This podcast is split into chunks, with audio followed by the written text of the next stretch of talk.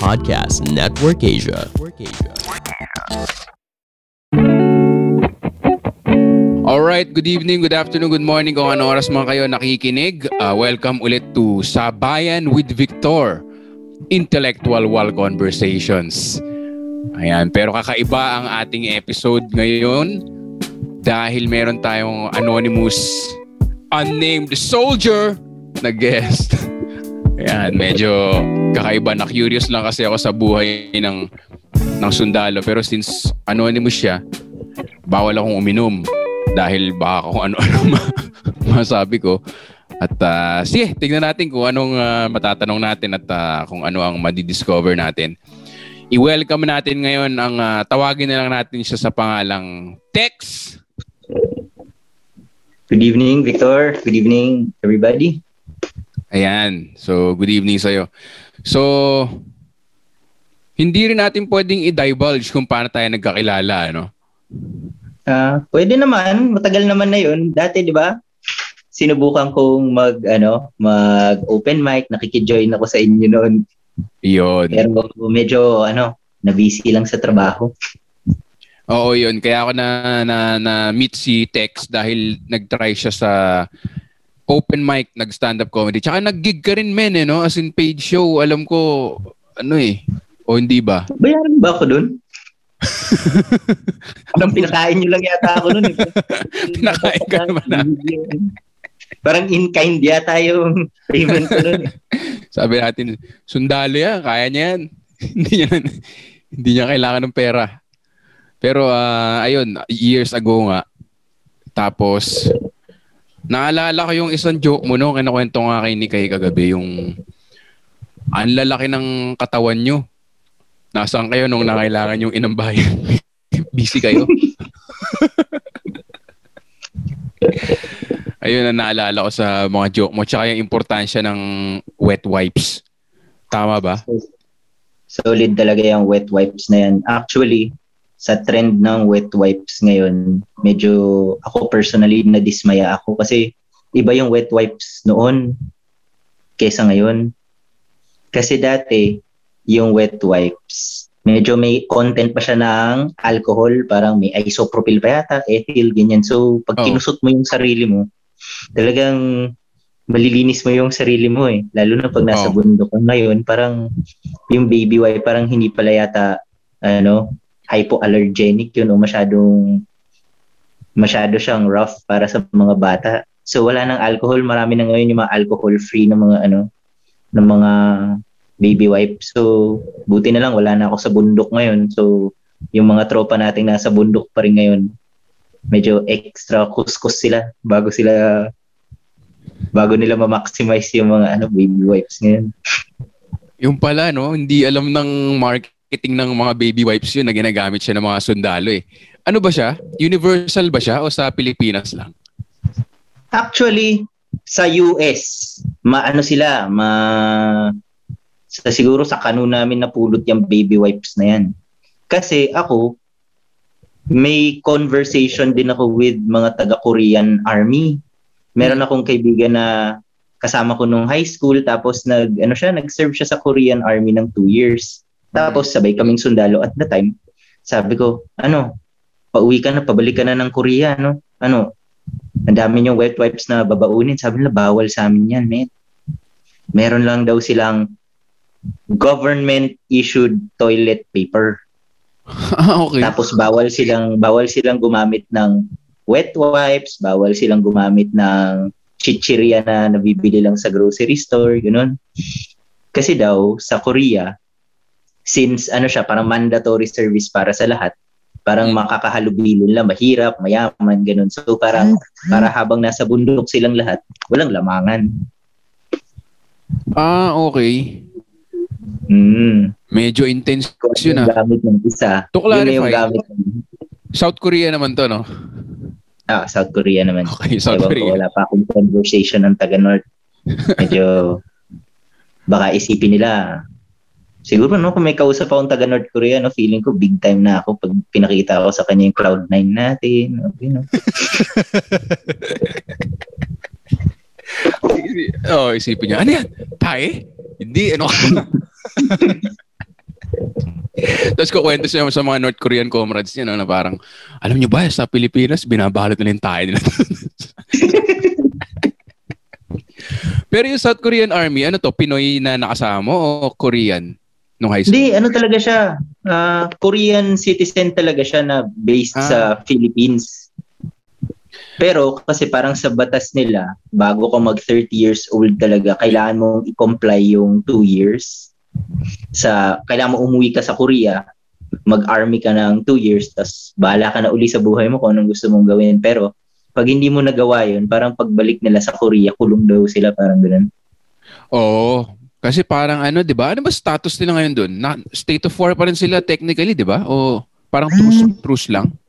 Oo daw, truce lang daw. Actually, hindi lang daw binabalita sa kanila. Parang hindi na sa news. Pero paminsan daw, parang binabangga daw sila ng North Koreans eh. At that time ah, kailan ko ba nakausap yung kaibigan ko na yun? Ah, 2016, ganyan. Paminsan daw, hinaharas daw sila ng North Korean across the border. Ah, ganun? Medyo delikado yun ah. Doon siya naka-station sa, anong tawag doon? D- DMZ? Sa demilitarized zone. Oo. Paano binabangga? As in literal? Liter ah, kasi ah, yun kasi yung term namin sa ano sa army pag kumare nabangga ka ganyan ibig sabihin paminsan na-encounter ka pinuputokan sila ganun Ah, okay. So minsan pinuputokan sila ng taga-North. hmm Ano yung topak lang? Anong trip nila? wala paminsan well kung ako isipin ko yung na North Korean ako siguro paminsan testingin ko rin kung hindi pa tulog-tulog yung South Koreans di ba okay, okay. Pero hindi naman, hindi naman shoot to kill siguro, ganun. Di naman siguro. Sana naman hindi. Kundi baka mag-escalate talaga yung ganun na situation. Oo nga. Kaya Pero required, hindi. Nangyayari. Kaya required sila lahat. Kasi di ba yun yung balita doon? Ang na-exempt lang dyan ay BTS. Nabalita mo ba yun? May exemption ba sila? Grabe. Parang gumawa ng special batas yung Korea sa, sa laki ng GDP daw. Again, hindi ko alam. Marami pa namang Korean fans na baka sugurin ako. Pero parang nga, gumawa eh. ng batas para i-exempt sila o i-exempt muna sila. Parang gano'n na nabasa ko. Instagram lang, hindi hindi reliable. Pero Ah, ganun, no? Baka Ano deferment lang. Ano? Sorry, sorry. Baka, baka dinefer lang yung service nila. Parang siguro pag laos na sila, doon na lang sila mag-serve. Ganun. Pero habang kalakasan pa nila, go lang muna. Kumikita Pwede, ang pwede. Korean people sa kanila eh. Pwede, pwede. Grabe no, hintayin ko muna malaos. Tapos ano kaya ang edad mo? Hindi ko na maka-jogging. Pero ano masasabi mo na wala ng... Ano ba status? Wala. Kasi ako, high school ako, naabutan ko pa eh, may CAT. Pero since varsity ako na, na-defer ako summer. Tapos ROTC, varsity rin ako. So, ano ba nangyari? Nag-report lang ata ako, parang ganun. Pero may ROTC. Ngayon ba wala na sa high school and college?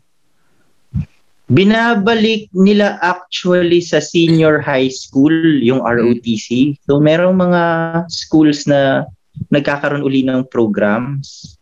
Pero dun sa mga main schools natin, kumare, yung ano, Ateneo Lasal, UST, ganyan, UP. Meron pa rin naman, pero voluntary siya. Pero alam ko yung ROTC program ng Armed Forces, parang pinupush nila ngayon sa last year ng K-12 program. Oo. Kasi ang naalala kong sinasabi, syempre, sundalo yung ROTC nun. So galit siya na wala ng ROTC. Parang sinasabi niya na parang wawalis-walis kayo, wala namang magagawa yan pag ginera tayo. Kasi di ba yun yung ano, yun yung substitute, parang NSTP. Oo, Service, yung service. CWTS. Actually, alam nyo, ako, okay lang sa akin walang ROTC, pero ako talaga, nung college ako, pinili ko yung ROTC kasi parang mas madali siya eh. Alala ko nun, nung college ako, kami, parang takbo-takbo lang sa loob ng school, ganun. Tapos yung mga, ano, yung mga classmate ko na nag-CWTS, mas maaga magising sa amin, pupunta sa depressed area, parang medyo pupunta pa sila sa mga medyo ghetto-ghetto na area. Parang sabi ko, ko nga dyan, dito lang sa school. Gets, gets. Kasi community service yun. Ito, nag, actually, na-enjoy ko naman siya eh. Na-enjoy ko siya. Yung mga, ano, syempre, ano pa kayo, puro varsity. So pagka nag-university run kayo, for, for example, pagalingan kayo, parang ganun. Di ba ganun yun? Tatakbo kayo. Yung kinukwento mo, tapos gugulong kayo sa, sa damuhan. Oo. Para sa akin, mas madali yun. Kaysa naman makipag-anuhan ba, sayangin ko pa yung maubos pa yung laway ko kakaturo sa mga bata. Pero, Pero little bit. Ganun din pala sa army. Nagtuturo din pala kami ng mga bata. ah, ganun ba? Saan? As in required siya? Na parang ano? Ito, ang alam ko lang sa ganyan yung winning hearts and minds. May ganun ba yan? Hmm. Actually kami, actually ang bulk ng Philippine Army ngayon, Mm. wala sa mga kampo. Naka-immerse kami sa mga communities all over the Philippines, sa mga sobrang liblib na mga barangay. So, Okay. ang job ng army doon, nag-aano kami, well, yung security ng area para ma-facilitate mo yung pagpasok ng basic services. Pero Ah, syempre habang nandun kayo, makisama, nakikisama na rin kami with yung mga local inhabitants. So, umari, yung mga sundalo ko, sabihin nila, Sir, parang maganda yung teacher dun sa high school. Tulungan siguro natin sila after hours. Mag-tutor-tutor tayo dun sa mga estudyante nila para malakas kami dun kay madam. Ganun mga banner ng mga tropa ko. Eh. ah, Mga style nilang bulok pero gumagana naman. gumagana naman. Siyempre, Gumagana naman.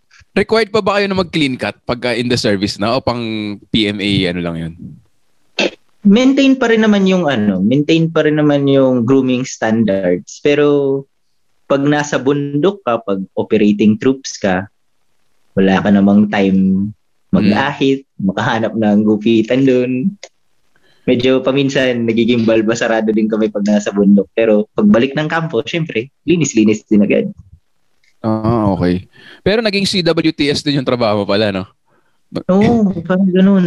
Kasi yung job namin sa yung community support program, nagkakandak kami ng mga survey kung ano ba yung kakulangan ng mga tao sa community, ganyan. Tapos kung ano yung mga project nila, kumari, gusto nila ng gulayan.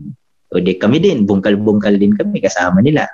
Or kung yung school, ganyan. Meron silang after hours na program, sali-sali din kami doon, ligpit-ligpit din kami. Kumari, panahon ng Brigada Eskwela. So, hindi ko pala naiwasan yung volunteer work.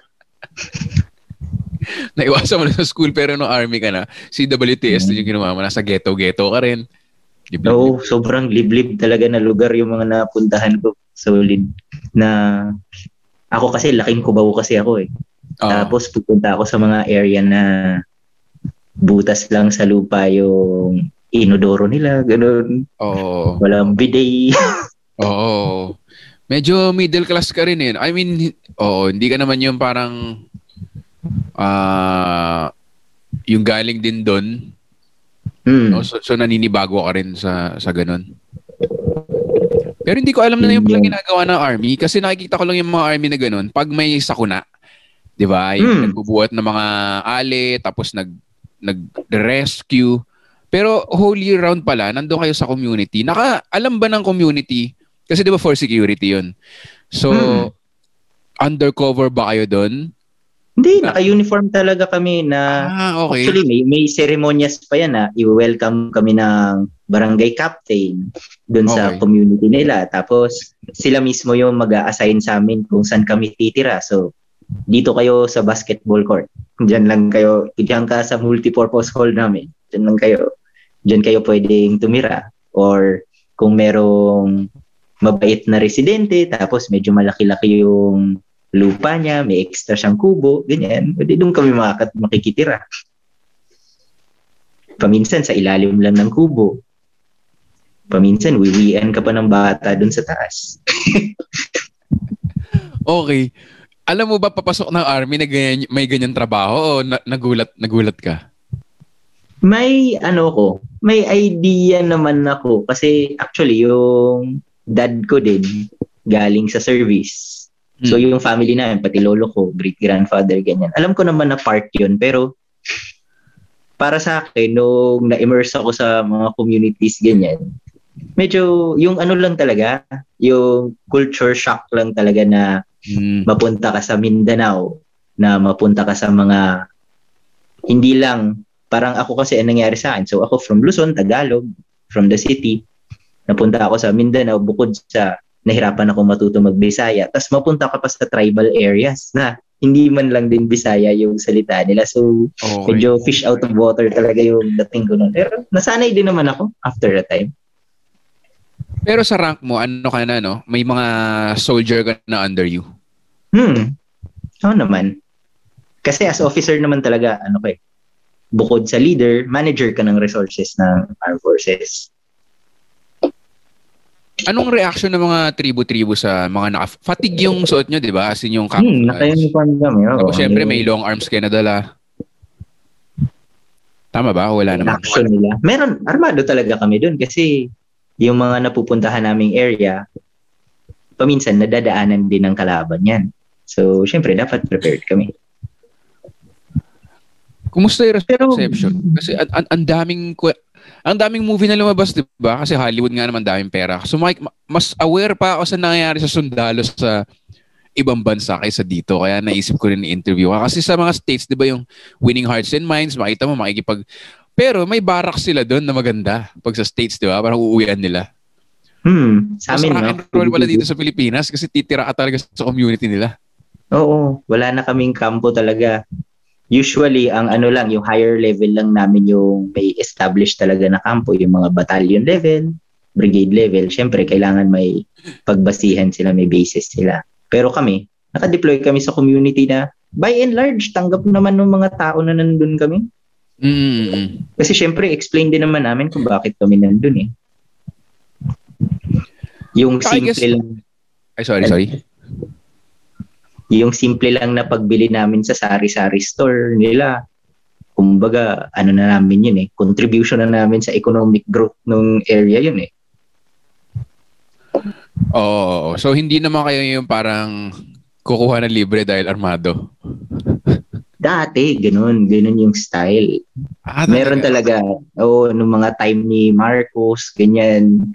Pero sa amin talaga, na gawa ka pa nga ng resibo eh, kahit sa papel lang ng Yossi na bought from Mr. ganito, ganyan, one chicken worth 250. Ah, Ah, kuya, okay. pakipirma po dito, ganyan. Maayos yung accounting. At least, at least. Mhm. Kasi syempre, kami rin, maingat din kami sa mga human rights abuses. Oo. May experience ba na ano, na, na, na site ng ganun, mga human rights abuses na na-experience mo o kwento-kwento? Kaya to, tumino, quote-unquote? Ako, sa experience ko, ako sinubukan nila akong patungan ng ganyang human rights abuse na yan. Paano, paano? Like, for example, dur sa area ko, sa Eastern Mindanao, nagkaroon kasi ng malaking bagyo dun eh. Si Typhoon Pablo pa yun at the time. Tapos, may NGO na nag-distribute ng pagkain. Mm. Nag-distribute na, ano nga ba World Vision yata yun. So, binagsak nila yung bulk ng supplies, yung bigas, dun sa barangay kung nasan ako. So, kinausap ko yung community. Sabi ko, ganito, gusto nyo na bang kunin bultuhan yung allotted nyo na bigas? So, sako-sako per family. Sabi nila sa akin, Sir, pag kinuha namin yan bultuhan, ang mangyayari niyan, sa gabi, bibisitahin kami ng NPA, hihingan kami, magkukulang kami. So sila, nag-propose sila ng deal na pwede bang kami muna humawak ng bigas tapos kukuha lang sila ng ano nila, kailangan nila every weekly or every two, ay, every 10 days pala. Every 10 days, pupunta sila sa amin dun sa barangay hall. Tapos, i-distribute namin kung ano yung allotted sa kanila. Mhm. So, ang nangyari niyan, so, dami-daming sako ng bigas. Actually, doon ako natutulog sa ibabaw ng mga sako nun. Pero, pagdating ng a, a week later, nagre-reklamo na yung mga allied groups nila na kesyo daw, wini-withhold daw namin yung bigas ng taong bayan. Okay. Hindi kayo tinry kausapin muna? Siyempre, hindi kami kakausapin ng mga yun. Bakit? Gagawa na lang sila ng storya nila. Anong trip nila? Siyempre, para ma-discredit kami. Ah, teka, allied groups yung yung kalaban. Ibig sabihin. Oo. Ah, Yung, okay. ano nila, Yes, yung mga yes, yes, yes. nilang legal front. So sila, nag-create na sila ng story na kesyo daw yung grupo ko daw. Eh, wini-withhold daw. Parang kami lang daw kumakain ng bigas. Parang grabe naman yan. Parang namang inanli rice naman namin yung... Kaya nga yun. Sa ako so tinutulugan nyo eh. Ah, so ganun, may, may paninira. Tapos, Mhm. ki- kinagat ba yun ng media o... ano, sa regional news. Regional yun. Sa may area ng ano yun eh. Na ABS-CBN Davao yata yung ganun. Tapos, meron ding isang time na sinasabi na ang gulo-gulo daw dun sa area ko na nag-evacuate daw lahat ng tao. Tapos actually, yung nanay ko tumawag sa akin Hmm. kasi lumabas daw sa, actually sa inquirer niya, niya nabasa. Ah, so napublish meron na. daw- Mm-hmm. Tapos sabi nila na, oh, yung mga resident daw ng barangay, saan nga ba ako, ng barangay San Mariano. Ng barangay San Mariano, dyan sa probinsya mo. Nagsialisan daw. Tumawag yung nanay ko sa akin one morning. Tapos paglabas ko dun sa tinitirhan namin, tingin ako kaliwat kanan. Oh, nandito pa naman sila ma. Ah, Nandito pa naman yung mga kapitbahay ko. Tanong ko, nag, nag, nag-evacuate daw kayo. Sabi niya, bakit? bakit ganun yung ano, hindi hindi na naka hindi rin sila siguro pumupunta sa conflict area? Yung mga nagbabalita? Hmm, di sila nakakaabot doon kasi yung story ng mga evacuees, meron na silang ano, meron na silang mga tao na nag nagpo-post na sila daw yung mga manobo na nag-evacuate. So nandun na sila sa Davao City at the time. Hmm. Ano yung mga binayaran ba yun? O spy? O anong trip nila? Hmm, hindi ko masabi kung binayaran, pero safe to say, nahikayat sila mag-join. Hmm. Ah, so ano na sila? Ano ba tawag doon? Rebelde? Tama ba yung term? O ano bang ginagamit na term doon? Pwede nating sabihing sympathizer sila. Ah, sympathizer ng NPA, tama ba? Basta Oo. allied legal front. Hmm. So ganun, may, Pero- may, may mental games din yung ano, no? Yung kalaban Mm. na... Kasi isipin mo, Napakagaling nila actually sa ganyan. Hindi sila tatagal ng 52 years kung hindi sila ganyan ka tuso or clever or ang dami talaga nilang pamamaraan para mag-survive and mag-thrive, di ba? Lalo na ngayon, ang dami-dami. Basta, basta may current issue na pwede nilang i-exploit, sasakyan nila yan. saan ba to? Sa Mindanao, sa Mindanao to, tama? Visayas? Hmm, sa Mindanao. Ah, sa Mindanao. So may ganun. Tapos hindi na nga nako-confirm. Kayo pa yung nagiging, ikaw pa yung naging kontrabida. Eh yung rason Oo. mo kung ba't mo hininhold yung yung bigas dahil kinukuha nila. Para na, nab- nababaliktad nila, no? napakagaling talaga nila dyan. Oo. Ako, admittedly, looking at yung efforts ng armed forces sa pag-disseminate ng information, Mm. actually kami, natatalo talaga kami ng kalaban dyan. Mas mabilis sila gumawa ng storya, mas mabilis sila mag, ano, mas mabilis sila mag disseminate nung kung ano mang propaganda kailangan nila.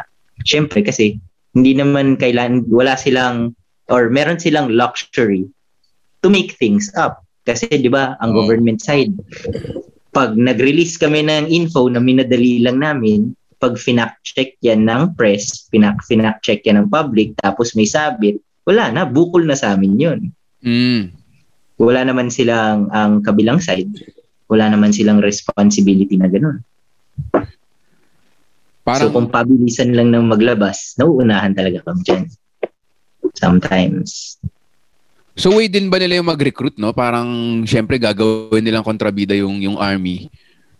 Para Hmm, appeal to emotion talaga. Lalo na ngayon.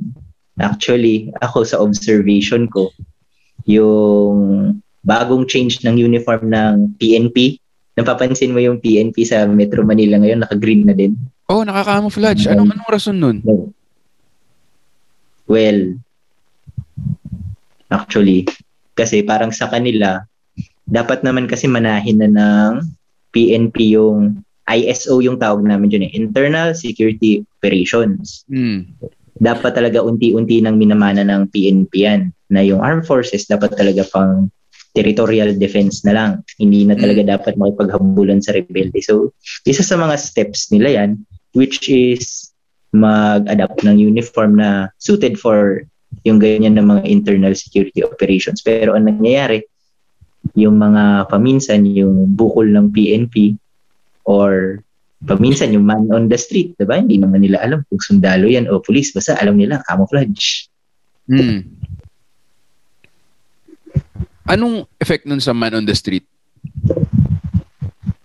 Most likely, medyo sa actions ng ganyan ng counterparts namin, syempre nawawala ng tiwala, di ba? Sayang naman yung, nasasayang yung goodwill na na-earn nila. Gets, gets, gets ko na. Kasi, I mean, ano ah, speaking from experience, mas maganda yung, mas maganda yung reputasyon ng army. Eh. Di ba? I mean, kahit kung paano, oo. Kung makikita Kasi mo sa... Kasi drill sa, sa amin yun. Drill sa inyo yung? Dinikdik sa amin yan na huwag niyong sayangin yung tiwala ng taong bayan. Mm. Kasi sa amin, paulit-ulit na sinasabi na, oh, nagkaroon ng martial law noon, naging abusado yung sundalo. Ngayon, democratic na yung government natin. Dapat tayo, kahit sino, ay, pasensya ka na kung may background noise kasi may curfew sounds dito sa amin. Okay lang. Hindi tumigil. Anyway, yung sa amin is sa armed forces, dapat kami, sobrang maingat talaga kami sa trust and goodwill ng taong bayan. Mm. Hindi ko lang alam kung gaano ini-emphasize yan sa PNP. Pero parang lacking talaga, no? Kahit ako, eh, napapansin ko, eh, parang naman silang tumatandang paurong eh. Gets, gets, gets. O, oh, nagigets ko na sinasabi mo na kumbaga may uniforme ka na may, sim, may sinisimbolo siya. Tapos ang ganda rin na aware pala yung army sa ganun. Kasi again, mm. ngayon ko lang narinig yung side na yan na yung, uh, siyempre mga millennials ngayon, hindi naman na naabutan na actually yung martial law eh. Di ba nga, parang binabaliwala na lang. Pero at least yung army mismo may sense of history na gano'n, ano, na awareness. Na... Oh, very important talaga sa amin yun. Kasi ano yan eh, yung sa armed forces sa amin, sa armed forces, yung mga programs ngayon ng AFP, we're trying to make it administration proof. Personality okay, proof. yes, yes, yes. Kasi yes. ang armed forces, nag institutionalize siya. Meron kaming sinusundan na roadmap na pasensya uh, ka na kung medyo parang textbook na parang pamphlet na yung ano ko ha. Yung, oh, nag- nasusundan ka naman. Medyo lumilinaw nga yung astig, astig. Hanggang 2028, bukod sa pag-modernize ng gamit, kasama dun yung pag-educate ng tropa namin, yung pag-develop ng doktrina, na yung pag-develop ng Philippine Army na nagsa-start from a force na na politicize na ang capability lang niya ay internal security makipaglaban lang sa rebelde ganyan ang goal namin is yung lagi namin lagi ko nababasa sa lahat ng pader sa kampo maging world class at source of national pride uh, na ah. pang external defense na kami na hindi na kami politicize na hindi na kami pang barilan lang sa rebelde pang protect na kami ng buong bansa against external threats. Oh. Yun yung goal namin. Gets, gets. Nag-start yan a few presidents before, yung current president, and hopefully matuloy yan even past this administration. Na parang okay pa naman kami. Oo, yung modernization niya. Kasi, again, ang ano ko lang is Hollywood tsaka mga series. Medyo na, ano ka na, lumilinaw na yung... Kasi kunyari, nanonood ako ng Narcos. Di ba, napaka-fiction, pero ganun.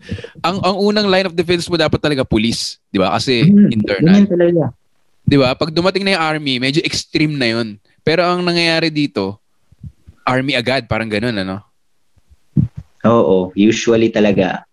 medyo doctrinally speaking, hindi pa 100% nung lalo na nung time na nasa Mindanao ako, hindi pa sila mentally prepared lahat. Yung yung counterparts namin sa PNP, hindi pa mentally lahat prepared umakyat ng bundok. Oo. Kumbaga, Kumbaga wala sa, hindi sila nag-sign up para doon. Kasi nga, again, tra- tradition din. Alam mo, pag pulis ka, nasa station. Oo, station. Pero yun ang doctrine ever since ba na hindi lang na puput into practice? Well, paunti-unti naman, meron na siya. May mga systems na in place. Ayoko, para fair naman ako dun sa mga counterpart namin. Actually, nakasama ko rin sila umakyat ng bundok noon. Mm. May mga operating troops din sila, yung mga yung special action force nila. Tapos meron per region and per province, meron din silang mga dedicated na police personnel, yung mga nasa public safety battalion nila na nag-ooperate talaga laban sa ano, rebelde. Mm.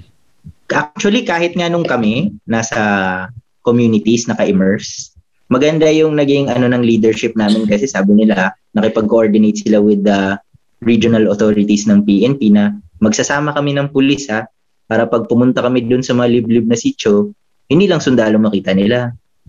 May pulis din. Na yung pulis kasi, actually sila, may mga bagay sila na kayang gawin na hindi namin kayang gawin sa army kasi wala naman kaming police powers. Hindi naman kami pwede mag-effect ng arrest. 'Di ba? Ah, Wala okay. naman kaming Oo. procedures. Hindi naman ako tinuruan kung paano mag-solve ng krimen or mag-file ng ganyang report. 'Di ba? Oh, gets, gets, gets. Internal talaga pag ano, no, yung aresto, yung mga blatter-blatter. Mm, yung mga ganyan, wala kaming alam dyan. Okay. So, ibig sabihin talagang na yung pag-immerse namin sa communities na may kasama kaming PNP personnel, actually maganda rin on both ends kasi yung PNP personnel din, mas napapalapit din yung ano nila, mas napapalapit din sila sa taong bayan Oo. kesa nandun lang sila sa mga ano nila, police station nila.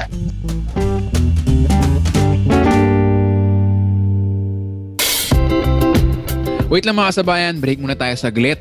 Alam ko masaya yung usapan. Pero baka kasi nagtataka kayo kung paano kami nagko-collab with brands dito sa Sabayan with Victor. Pod Money!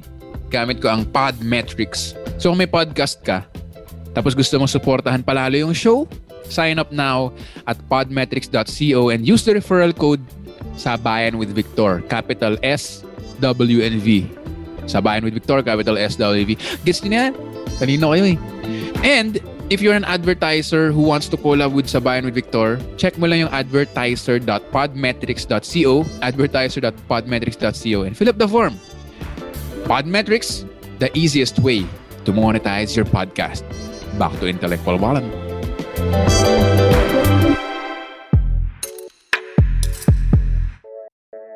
Kasi pag sundalo, inisip mo, makikita mo eh, punta ka PMA, wala namang overweight.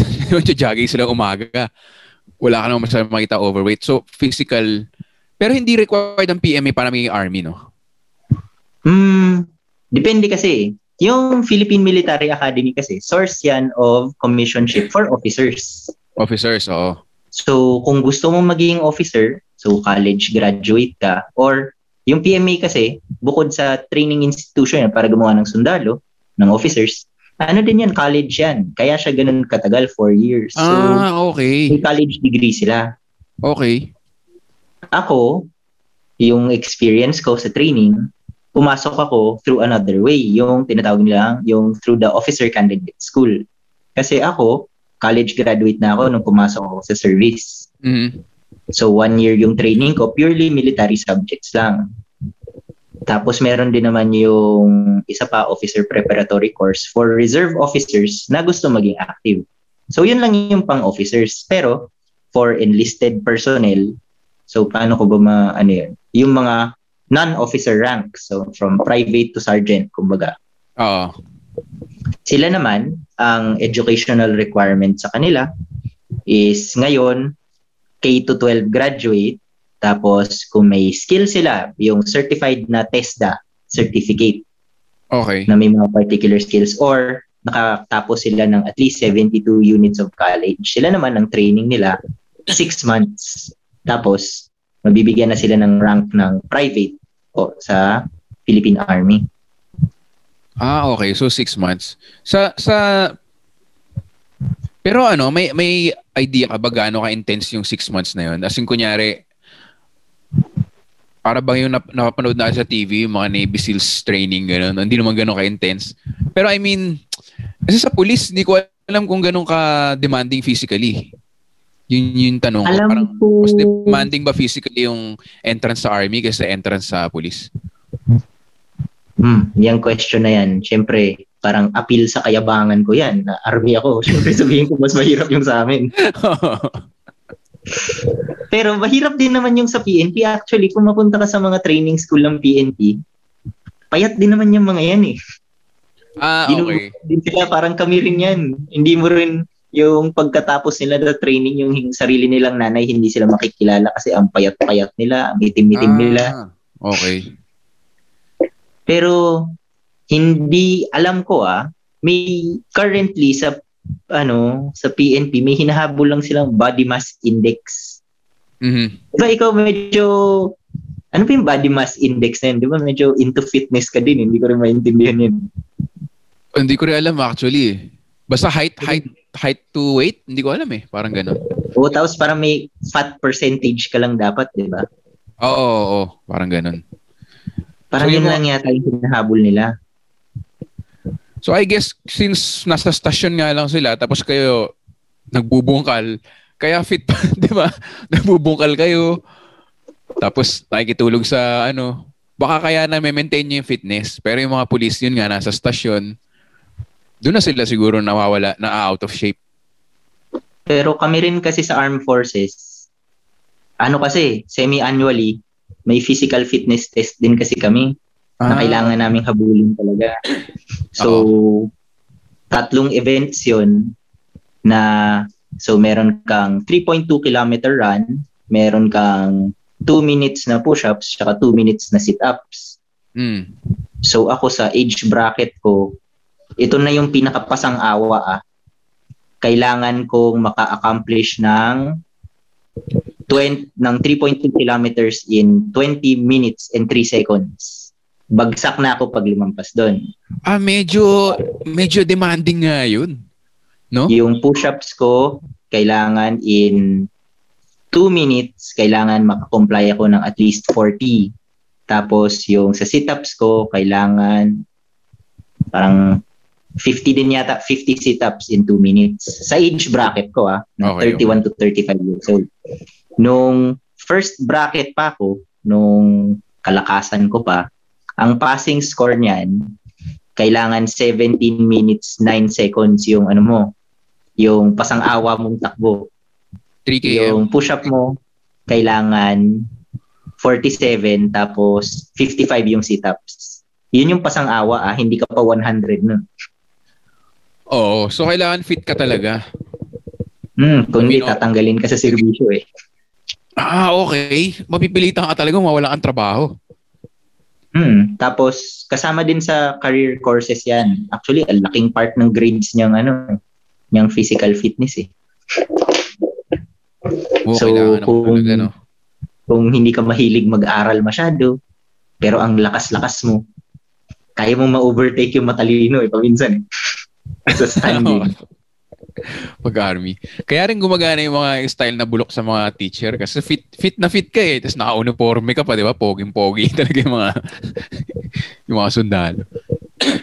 Pero ngayon, men, may, Actually, may trends sa states eh, di ba? Yung Again, puro states kasi yung alam ko kasi Okay lang yan, sila yung sikat eh. Oo, di ba? Kaya rin ang dami kong tanong. So, meron trend doon na ano, since nagkaroon ng police brutality, yung demilitar demilitarize the police. Yung ganun, may mga infographic na dati yung police eh naka-polo lang, ngayon naka-fatigue na. Pero yung transition ng PNP ngayon, pag ganun naman, parang militarize the police. Sa atin, well, sa US kasi, may nangyari kasi sa kanila eh. So, syempre, nag-wind down yung mga overseas nila na gera. Mm. Tapos ang dami-dami nilang surplus equipment. Tapos alam ko parang may agreement ang Department of National Defense ng Department of Defense pala, DOD pala yung sa US. DOD with yung mga state governments na actually magpapamigay sila ng armored car, magpapamigay sila ng mahabang armas, magpapamigay talaga sila kasi sa mga ano, sa mga local and parang ah. state and local police forces, Okay. kahit sinong may gusto. So, namimilitarize talaga yung police nila kasi kaya nila eh. Mm. Kasi libre eh, sa totoo lang. 'Di ba kung ikaw sheriff ka kung saan, bigyan ka ng armored car, bakit hindi? Mm. Sa atin naman daw, may need talaga. Kasi noon, yung PNP, hindi naman talaga independent yan na, hindi naman talaga civilian agency yan. eh. Noong unang panahon, may tinatawag na Philippine Constabulary. Oo, PC. Marcos So, time yung na, mga di ba? PC na Marcos time na Oo. alis yan after ng EDSA Revolution, naging civilian. Pero, ang idea kasi nun, yung term na constabulary, is talagang to keep internal order. Eh, tayo kasi, nataon talaga na meron tayong insurgency all over the country. So, mas maganda ngayon na yung police force natin is mag-take over na. Na maging ano na siya, maging mawala na yung army dun sa role ng internal security para makafocus na kami sa labas, sa panglabas na threat. 'Di ba Sa balita naman, lagi naman tayo ngayon. eh, External na tayo na threat ngayon eh. Yun, oo nga, oo nga. So yun ang pinupush ng military. Parang paano kami, kumbaga paano kayo makakapunta sa perimeter kung sa loob kami ina-assign eh, no? Parang ganun. Tama. Actually, yun nga yung ano eh. Ako, kung makikiano rin ako sa current events, na yung mga tao sinasabi na i-defund daw yung armed forces, ganun. Pero sinasabi nila na i-protect namin yung West Philippines. Paano namin gagawin yan? Oo nga eh, no? Or, Yung nga eh, may, may cry ngayon for de- demilitarization. Oo, Alam mo yung so mga yan, hindi feeling ko talaga ini-import. Mahilig Pinoy sa ganun men eh. Yung may marinig sila sa States, i-import nila dito kahit hindi bagay. Yes mo? Oo. Nangyayari talaga yan. O kaya natanong ko yung demilitarize eh. Kasi nung in-explain mo yun, pare meron silang, ano ba yung mga gera nila? Iraq, Desert Storm, ang dami, di ba? So ang Oo. dami nilang military equipment talaga na pag binigay mo sa pulis, kumbaga over overpower kasi 'di ba? Pang ano 'yan eh. Pang desert 'yun eh, tapos gagamitin mo sa baka may ganun sila. Pero tayo kasi wala naman tayong ganung ano, 'di ba? Wala naman. Kumbaga ang militarization ng PNP ay ang layo sa quote-unquote militarization ng ng police sa states. So I guess ginagamit nila yung demilitarize eh, parang in-import nila na hindi hindi tugma sa sitwasyon locally. Kasi ang layo natin sa ano eh. yung mga pinapanood ko men eh, pag madaling araw, yung mga ah, US Army versus British Army. Ayun, may mga parade. Oo, di ba? Actually, ako rin, yun din eh. Yun din yung mga kinakapuyatan ko pag minsan. Oh, di ba? Tapos makita mo yung Philippines, parang bakit tayo yung tangke natin may gulong? Parang pwede pwedeng butasin ng vulcanizing. So ibang ah, yun.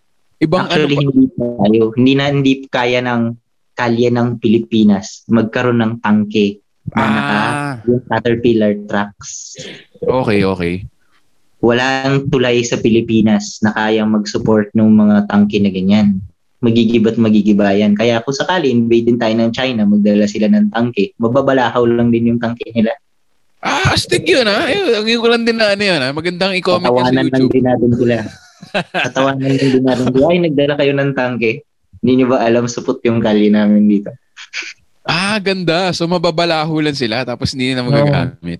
Astig ah. Di ba kaya ginawa sa Germany yung ano? Ano yung kalye doon? N- Nuremberg something? Yung mahaba? Ay, hindi, hindi. Stuttgart? Para, ah, ah, hindi ko alam. Basta may yung mga autobahn. Autobahn. Yan, autobahn, yan. di ba? Yung mga sobrang high-speed highway, di ba? Pangtangke yun, di ba? Oo, pang tangke talaga siya. Wala naman tayong ganun dito. So kaya pala walang caterpillar type na parang ano, yung mga Oo, type. meron konti. Actually, meron yan. Yung mga may truck vehicles natin, the bulk of which is nasa Central Mindanao. Kasi Actually doon, maganda yung terrain doon sa area na yon for armored warfare kasi medyo open yung area na yun, puro ano yun eh. Parang Laguna doon na, alam mo yung puro taniman lang ng nyug, mga wide open spaces sa Central Mindanao. And nataon din na medyo bigatin din yung kalaban doon. Yung mga tawag namin doon SPSG, si Southern Philippine Secessionist Group, yung BIFF, si Maute, yan. Yan yung mga kalaban dun sa area na yan. Kaya pwede talagang gamitan ng tangke. Pero dito sa Luzon, medyo mahirap kasi yun nga, hindi maganda yung road network tapos mabundok, mabundok masyado sa Ah. Pilipinas. Oo. Oo. Kaya huwag kang malungkot na wala tayong magandang tangke kasi nakakahiya din kung bumili tayo ng bago tapos lumubog lang din sa palayan. Sayang Okay. pera natin dun. Ayun, yun ang mga hindi ko alam. na Buti nakausap kita. Kasi pag pinapanood mo yung YouTube, parang bakit? Yung pala yun, parang ano siya. Kailangan natin na medyo 4x4 tanks, kumbaga. Mm, yun yung yun yung suitable talaga sa terrain natin. Okay, okay. Yung pala yun. Okay, dami ko natututunan na. Pero Kaya tayo ano pa rin, ganyan lang. Pero ano, yung ano, yung sitwasyon ngayon, parang yung army ba na naaatat na rin na magpakita ng presence? O yung Navy, I guess. In, in our case. syempre yung armed forces natin, well, sa West Philippine Sea, Mm. medyo ito, ano to eh, ano of national policy ito. Mm. Kung mapapansin nyo, wala namang Chinese Navy talaga sa South China Sea, o West Philippine Sea, kung anong trip mong tawag, di ba? Ah. Hindi naman nila Navy yan eh. Kasi, ang style nila, pag nagpasok sila ng Navy nila, tayo, pwede rin tayong magpasok ng Navy natin. And also, yung allies natin, pwede rin magpasok. So, pwedeng maging gera yan. Ayaw din ng China ng gera, sa totoo lang. Kaya yung mga barkong paharang-harang sa atin is actually, yun nga, yung fishing vessel lang nila kuno, yung maritime militia nila, na meron silang plausible deniability na pwedeng mang-bully yung mga yan, paharang-harang sila, nangaharas. Pero pag binunggo sila, hindi, fisherman lang kami, tignan nyo, may dala nga kaming ano, lambat, ganyan. And also, ang gamit nila, yung tinatawag nilang yung white hulled fleet, yung mga white ships nila. Yung pinakabigati na papadala nila is yung Coast Guard nila. Kasi Coast daw, Guard. law enforcement yung ginagawa nila. Kasi Oo. bakuran daw nila yan eh. So, ang nagiging trend din ngayon is tayo, binibuild up din natin yung ano natin, tinatapatan din natin sila. Like yung law enforcement na natin sa maritime sector, yung Coast Guard, yan. Actually, paunti-unti binibuild up din yan. Ang Okay. laki ng recruitment ng Coast Guard ngayon. Na, ang Coast Guard kasi under na ng DOTC ngayon. Dati para lang siyang anak ng Navy eh. Parang branch lang siya ng Navy. Ako. Pero ano yung DO- ano DOTC, sorry? DO. si Department of Transportation and Communication. Yung ano, yung parent department ng LTO. Ah, oo, oo. So yun yung law enforcement arm nila sa dagat, yung Coast Guard. Mm. So hopefully dadating din yung time na makipagbungguan din yung Coast Guard ships natin. Dun sa Sa- Coast Guard ships ng China. Oo. Tingin mo kaya naman. Wala, wala rin ako idea sa, or feeling ko kasi, di ba nagkaroon ng article no na ito yung barko ng Pilipinas, tas mukha siyang tagpi-tagpi. Hmm. May, may Meron mga- talaga tayong mga legacy ships talaga. Na, pero hindi yun main, di ba? Like, hindi naman yun lang. Hindi naman yun lang. Actually ngayon, medyo nag increase din talaga tayo ng spending sa pagbili ng mga ganyang mga assets Mm. na bago-bago naman. Marami tayo yung mga partner na nagbebenta sa atin.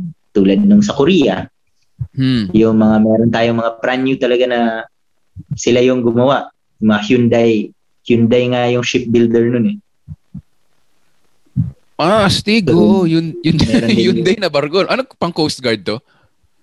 Actually, pang Navy pa siya ngayon. Pero in the future, kukuha din tayo para sa Coast Guard. Ay, astig yun. May Hyundai pala na Navy ship, no? Kala mo mga kotse-kotse lang.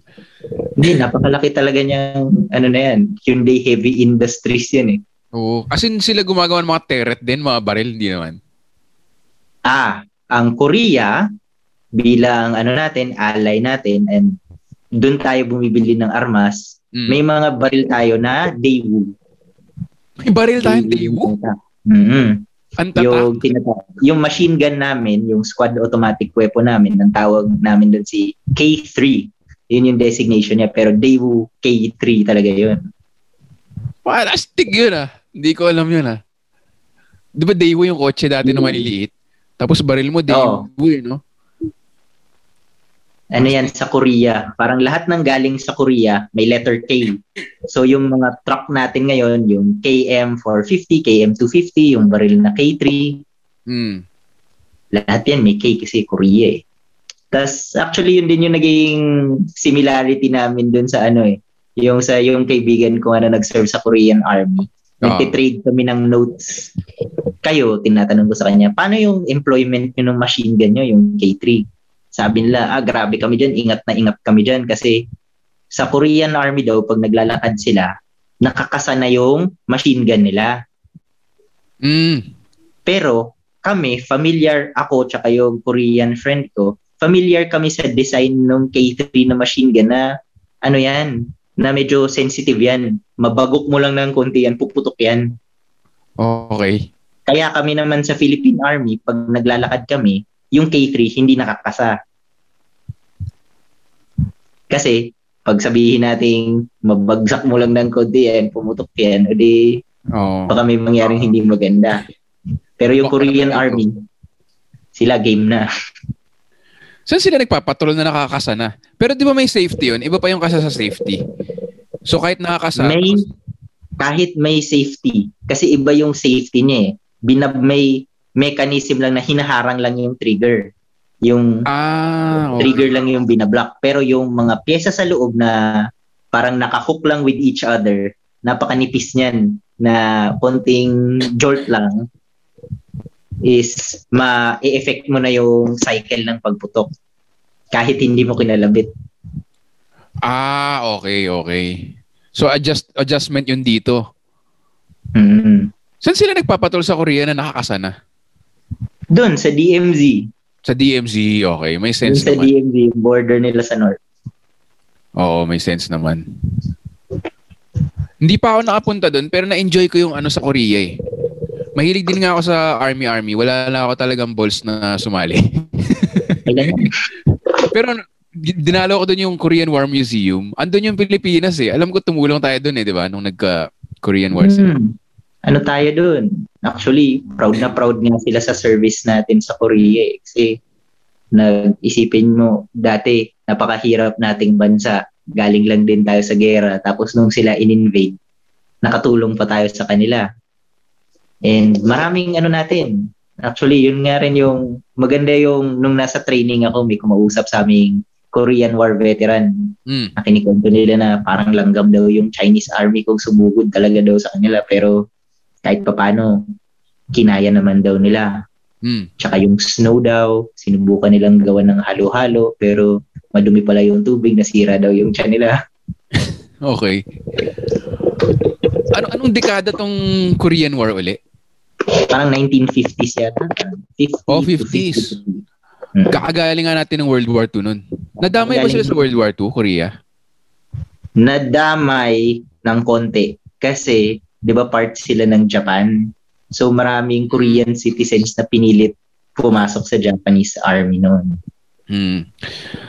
Ayun, galit sila sa Japan, alam ko. Kasi yung mga monumento nila doon, mga ano eh, mga lumaban sa Japanese army nung, nung unang panahon pa. So may ganun silang history.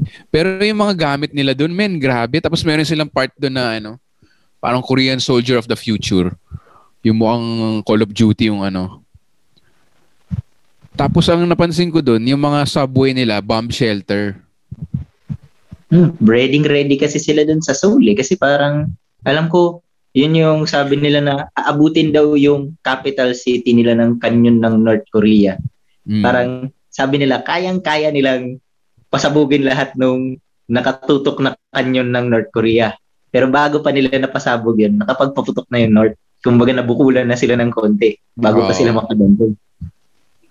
Kaya lahat bomb shelter. So ganun yung ano talaga doon. Tsaka pag nag-hotel ka doon, makikita mo yung lobby news, puro North Korea. So parang ganun yung atmosphere doon, men eh. Parang ang saya lahat. K-pop, K-pop. Pero alam mong may imminent danger. Oo, pero parang ready pa rin sila, no? Oo, oh, men. Kaya lahat talaga required eh, no? Kahit yung mga big, big stars. Dito, gaano ka, gaano ka ka- sensitive yung sitwasyon. Kasi 'di ba panakana ka may terrorist dito sa Luzon, pero hindi ka tulad ng Korea eh. Parang mas ewan ko kung mas nan, kung mas happy go lucky lang yung Pinoy o good job ba yung ginagawa ng army na hindi nakapasok yung mga rebelde? Gaano ba ka delikado yung sitwasyon? Um, ano kasi ang kalaban natin internally? Actually, medyo varied siya. Mm. Kung pag-uusapan natin ng NPA, wala sa doctrine nila na umatake sa city. Okay. Kasi sinusundan nila yung turo ni Chairman Mao na encircle the countryside from the cities. So, ang goal talaga nila, unti-untiin, barangay per barangay, baryo per baryo, na makuha nila yung loob ng mga tao na sumapi sila dun sa kilusan. Okay. Para pag malakas na sila, umabot na sila dun sa phase nila na strategic offensive kumbaga or stra- ay, hindi, strategic stalemate muna na patas na sila pag naging patas na ang NPA sa gobyerno talo na ang gobyerno Mm.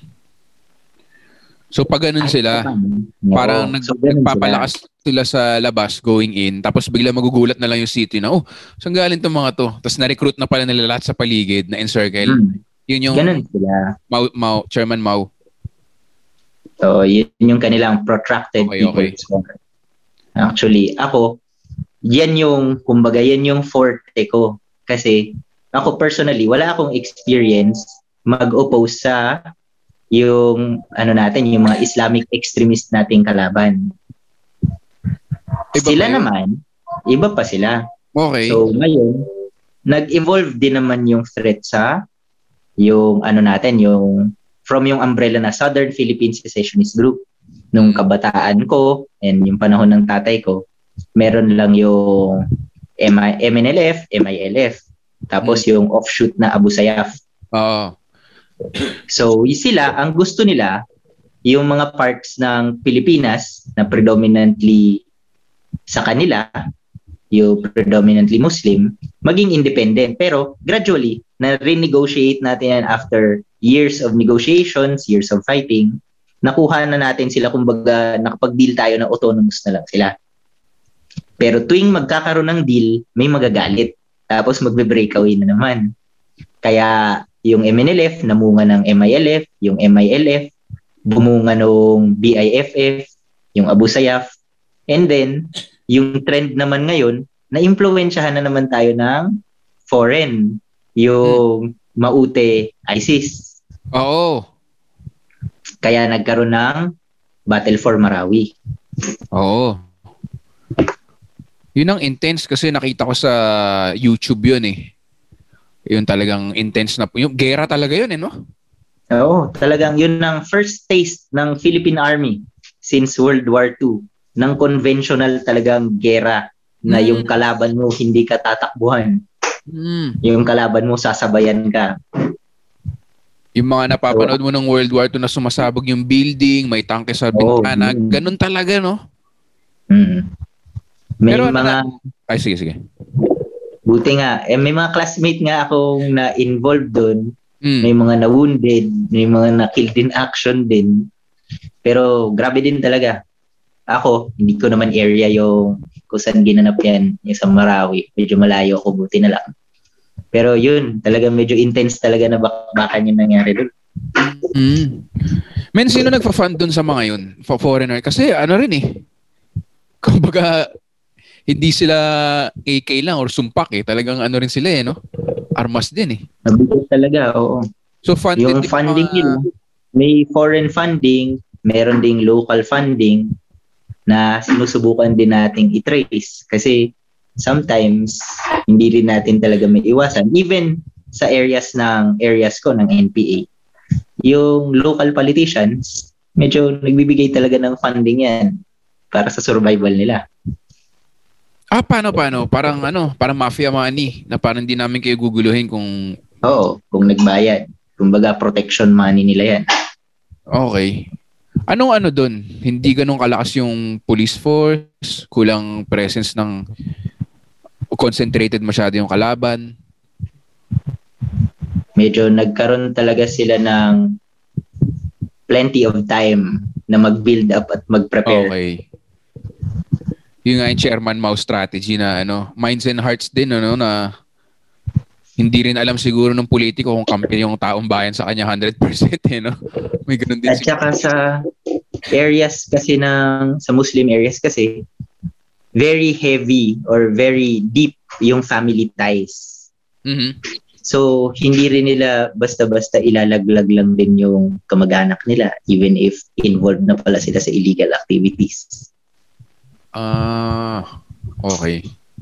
Pero ang CPP-NPA, kasi sa general knowledge ko, sa mga Luzon siya, di ba? Tama ba? O meron din sa Visayas, Mindanao? All over the Philippines. All over, All over the Philippines yan. Actually, dapat, tatlo kasi yan eh. Yung CPP, yung partido. Yung NPA, yung armado. Tapos, kailangan i-mention din talaga yung NDF or yung National Democratic Front. Yan Oh. yung legal. Sorry, Kasi, legal? ang, Mhm. Ang CPP kasi, yan yung utak ng kilusan. Sila yung Oo. nagbibigay ng direksyon, di ba? Hmm. Yung sword naman nila, yung direct arm component nila, which is yung NPA. Oo. And then yung shield ng partido at ng armado is yung NDF. So, recognition ng government, parte siya ng government. Ano ibig sabihin ng legal? Yung National Democratic Front, sila yung nagne-negotiate with the government for peace talks, ganyan. Pag lumalakas yung government, ang offensive ng armed forces at ng police against ng against sa kilusan, against sa armado, sila yung humihingi ng time para mag-peace talks. Para Okay. makapahinga naman yung puwersa nila. Siyempre, ang strategy kasi nila is to trade space for time. They always want time. Kasi sa kanila nga, yung protracted people's war, time is always on their side. Mm. Isipin mo na nakailang presidente na tayo, iisa lang pa rin yung hangarin nila, iisa pa rin yung head ng movement nila, di ba? Mm. They plan to outlast everybody until sila na lang yung matira. Ah, yung pala strategy nila, no? Kaya rin sila gumagawa ng gulo siguro internally. 'Di ba? Na Hmm. parang itong army, wini-withhold yung bigas nyo. Sumama na lang kayo sa amin. Parang ganun, ano? Tapos, Naghahanap talaga sila ng issue para magalit ang taong bayan sa gobyerno. oo. That happens in the countryside, that happens in the cities. Oo, sa city rin nagre-recruit. Yun yung eh, CPP, NPA yung namumundok na term, di ba? Tama. Yung mga, oo, sila yon. Pero, ano kasi yan eh, may relationship kasi yung mga yan. So, ikaw, medyo itong ganitong discussion, sabihin nating ikaw as an individual, Hmm. may issue ka sa gobyerno, sabihin nating ano ka, um, low wage earner ka. Ah, Tapos, may nakausap kang mag-oorganisa sa'yo na miyembro nila, miyembro ng legal. Sabihin nating labor organization. Sabihin lang na, oh, ilabas natin yung hinanakit natin sa gobyerno. Let's take to the streets. Mag-demo tayo. Hmm. Ngayon, i-rile up nila yung crowd. I-rile up nila yung police na i-disperse sila violently. So, ikaw, may issue ka na nga, galit ka na nga, mas lalo ka pang magagalit. oo. Tapos, i-explore mo yung options mo. Siyempre, sila, tuturuan ka pa nila. Bibigyan ka nila ng mga aralin nila. Yung mga aralin tungkol kay Chairman Mao, yung aralin ni Joma, yung aralin kung bakit mayaman daw ang Pilipinas pero nag- mahirap ang mga Pilipino. So, unti-unti ka lang i-indoctrinate. Tapos, para mapatunayan mo yung, ano mo, pagka-indoctrina mo, may period of immersion ka rin dadalin ka nila sa mga depressed areas ng Pilipinas, sa mga liblib na lugar. So, papakita nila, o tignan mo, ano bang ginawa ng pamahalaan dito? Wala. O, 'di ba? Yung way namin, kami tumutulong tayo, nandito tayo sa far-flung community, tumutulong tayo sa mga tao. So, unti-unti na nawawala yung ano mo, yung ties mo with yung former life mo na nagtatrabaho ka lang, unti-unti ka nang nararadicalize na come sa time na armado ka na rin. Oo. Pero sabihin nating si college student naman na ganun din yung issue niya. Sabihin nating si college student na yung current issues, kinakagalit niya. Yung mga ganun naman na medyo mataas yung potential, syempre nakikita rin ng kilusan na pwedeng maging leader yan. So, mas intensive yung ideological training nila. Idadaan din silang konti sa bundok para magkaroon ng combat experience. Pero either dadalhin na sila sa after nila ng combat experience sa NPA, it's either leadership na sila ng NPA or ito yung hot topic ngayon, mapupunta na sila sa legal. Yung NDF. Oo, yung NDF, yung mga leftist front organizations na may plausible deniability talaga sila na hindi naman kami member ng partido eh, gaganon sila. Ah, oo, parang iba kami, parang gano'n. Mm-hmm. Maano rin pala talaga, no? Ma mautak, ano, mautak din. Napakautak talaga nila. Hindi siya like Talaga. grupo ng mga ignorante na nanggugulo lang, no? Kaya rin siya Hindi. tumagal ng ilang taon na? 50 years? 52 years. 52 years. Kasabayan ng mga ano, Castro, tama ba? Hmm. Diba? Actually, hindi. Mga 60s. Ganyan. Sina Castro, si Guevara. Oo, yan. Pero sila Castro kasi sila ma, eh, sila Castro and Guevara, iba naman yung ano nila, iba naman yung kumbaga theoretical nila sa ano sa com- sa approach nila to communism. Hindi kasi sila Maoist eh. Ano sila mga Lenin, gano'n, di ba yun yun? Oo. Stalinist, Leninist sila. Ano naman ang ano anong military strategy ng Stalinist Leninist versus kay Mao? Ah. Dati, yung si Lenin kasi, yung experience niya, mabilisan yung revolution dun sa Russia noon. Na Ah, sa okay. city, sa city ginanap, 'di ba? Yung mga workers nagrayot, Mm. yung mga sundalo, ano, yung mga sundalo, mga sailor ganyan na sumama na rin dun sa mga rioters kaya napabagsak nila yung czar ng Russia. So, sila mabilisan. Sinubukan ni Chairman Mao yan sa China yung mabilisan na revolt sa city. Mm. Pero at the time, naupakan sila. So, nag-retreat sila sa countryside. Doon na-develop. So, dito sa Pilipinas, lagi na lang talaga itong initials na to. Di ba? MLM, parang multi-level marketing, parang alanganin din yan. Dito, yung MLM din tungkol sa kalaban, si Marx Lenin Mao. Di ba? So, sila, Okay, oo nga, no? MLM. si Marx yung theory. Si Lenin yung theory na in-apply sa revolution. Okay. Tapos si Mao naman yung theory and revolution in an Asian context. Yun yung sa kanila. Kaya yan yung ideology ng kilusan simula nung 60s until now. Yan yung ini-espouse ni Joma Season. Okay, Maoist. Maoist na ano.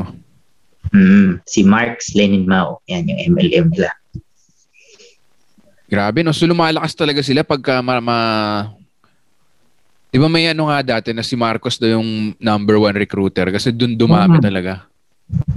Actually, bago mag-start yung EDSA Revolution noong 1986, sobrang lakas ng kilusan noon na kung i-gauge natin through their own metrics, kasi tatlo yung phase ng revolution nila eh. Strategic defensive, yung nagpapalakas sila. Mm. Strategic stalemate na phase, pagpantay na nga sila with the government. Mm. Tapos strategic offensive, yung kumbaga liligpitin na lang nila kami, kaming government forces. Almost umabot na sa point ng strategic stalemate ng 80s ang NPA.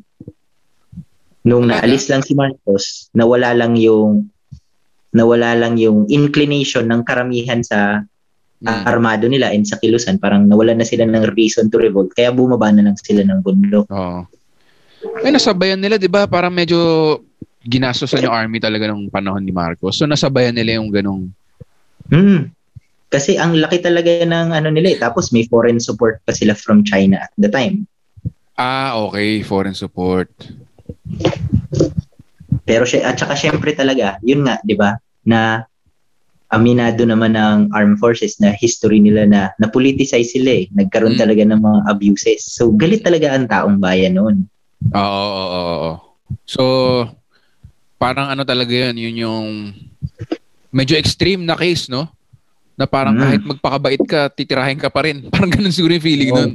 Na parang wala Actually, innocent. ang weird nga eh. Naging Oh. experience ko yan sa liblib na lugar na nakakilala ko. So, pumunta kami sa sitio na yun eh. Mas maliit sa barangay. Tapos, tinanong sa akin ng tao na parang, so, nandito po kayo ngayon, sir. Kailangan ba magdala ako palagi ng sedula? Oh. So, parang, hindi ko main- hindi ko naintindihan na parang sedula. Ano yan? Parang akala ko joke-joke lang. Pag naghimagsik ka, para may punitin ka, gano'n. Oo. Yun yung alam So- nating sa'yo tuloy. Oo, di ba? Hindi ko alam na nung 70s pala, yan pala talaga ID pala yan ng tao na parang to prove na residente siya of this or that barangay. Na meron ngang NPA commander na sumali sa NPA kasi daw, pinakain daw sa kanya ng mga sundalo yung sedula niya sa isang checkpoint. Ah, so ganun so- talaga, no? May, parang binulungan na ako nung sundalo. Nung isa kong medyo matanda na ng sundalo na, Sir, dati kasi, ano yan, yan yung pang-ID natin ng mga tao noon, yung sedula. Tapos ako parang, ah, okay.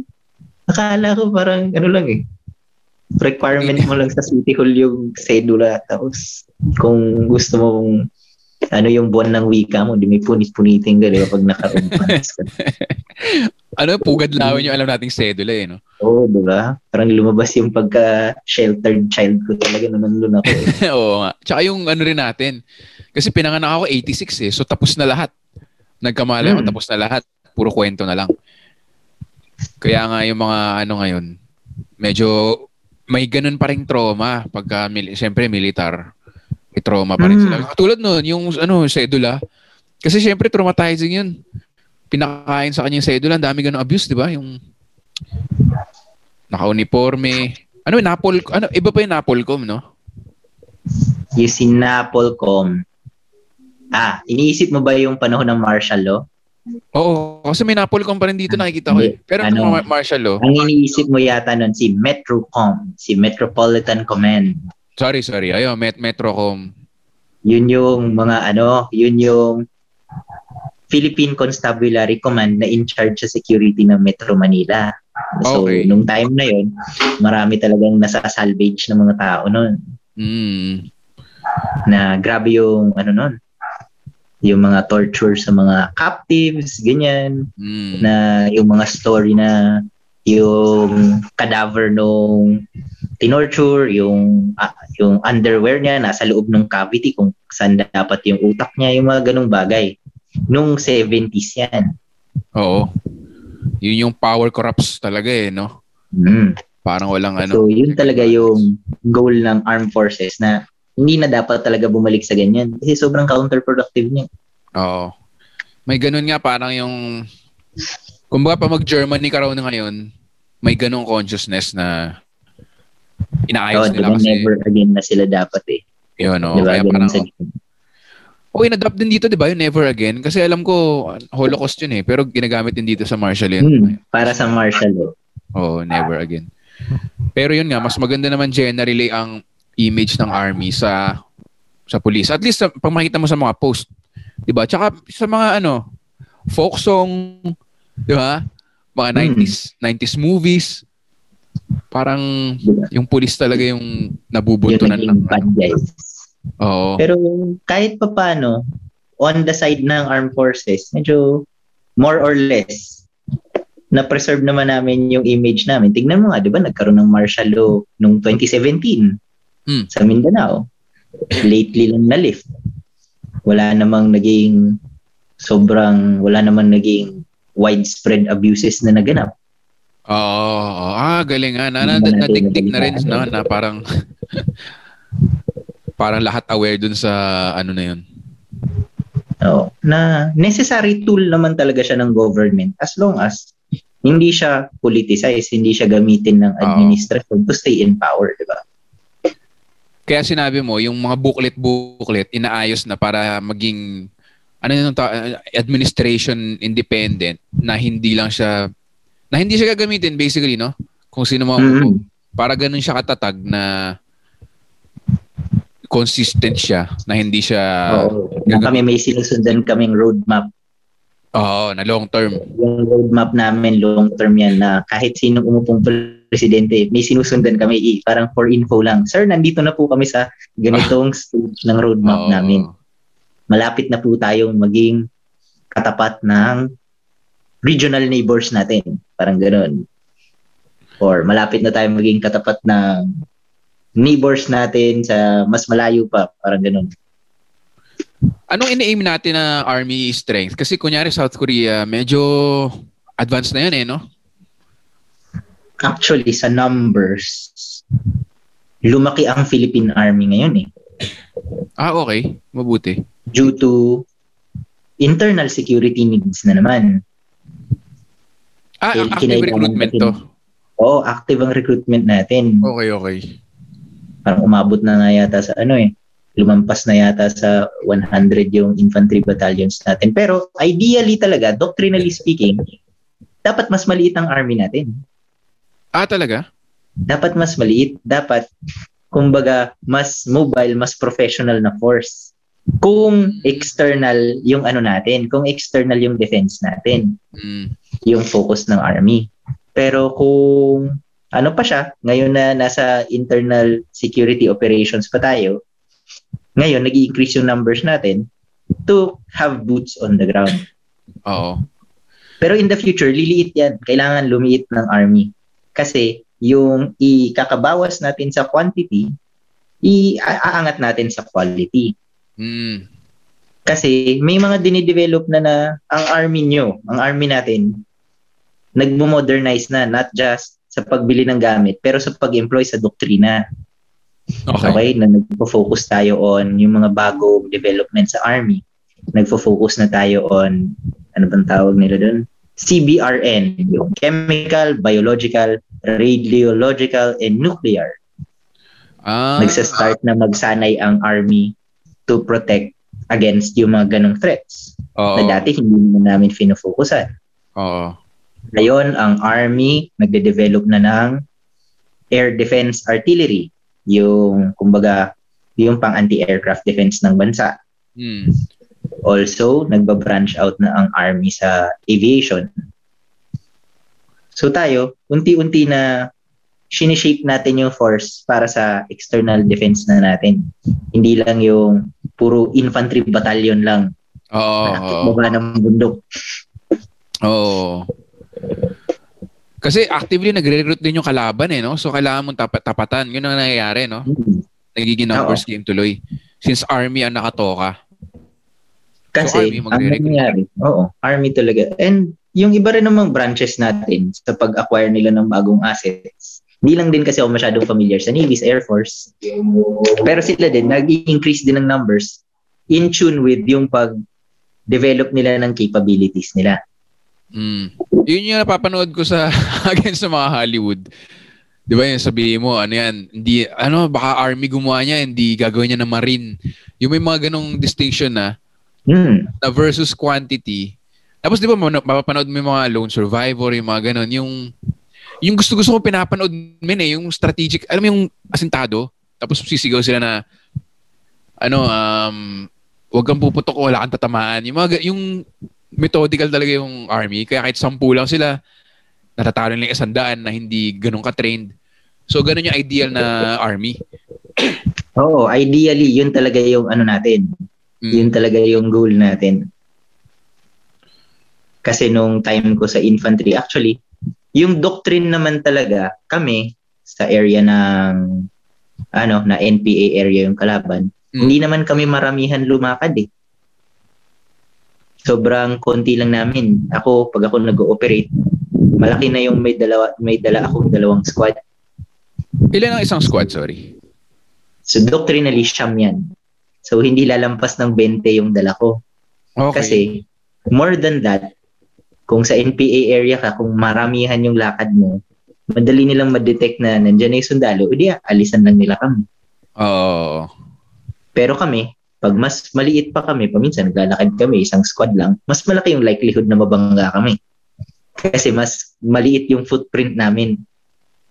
Mas Mm. madali kaming, eh mas mahirap kaming ma-detect ng NPA na nasa area na pala kami. Ilan ang, an- ilan ang army ngayon? 100,000 ba? Parang ganun.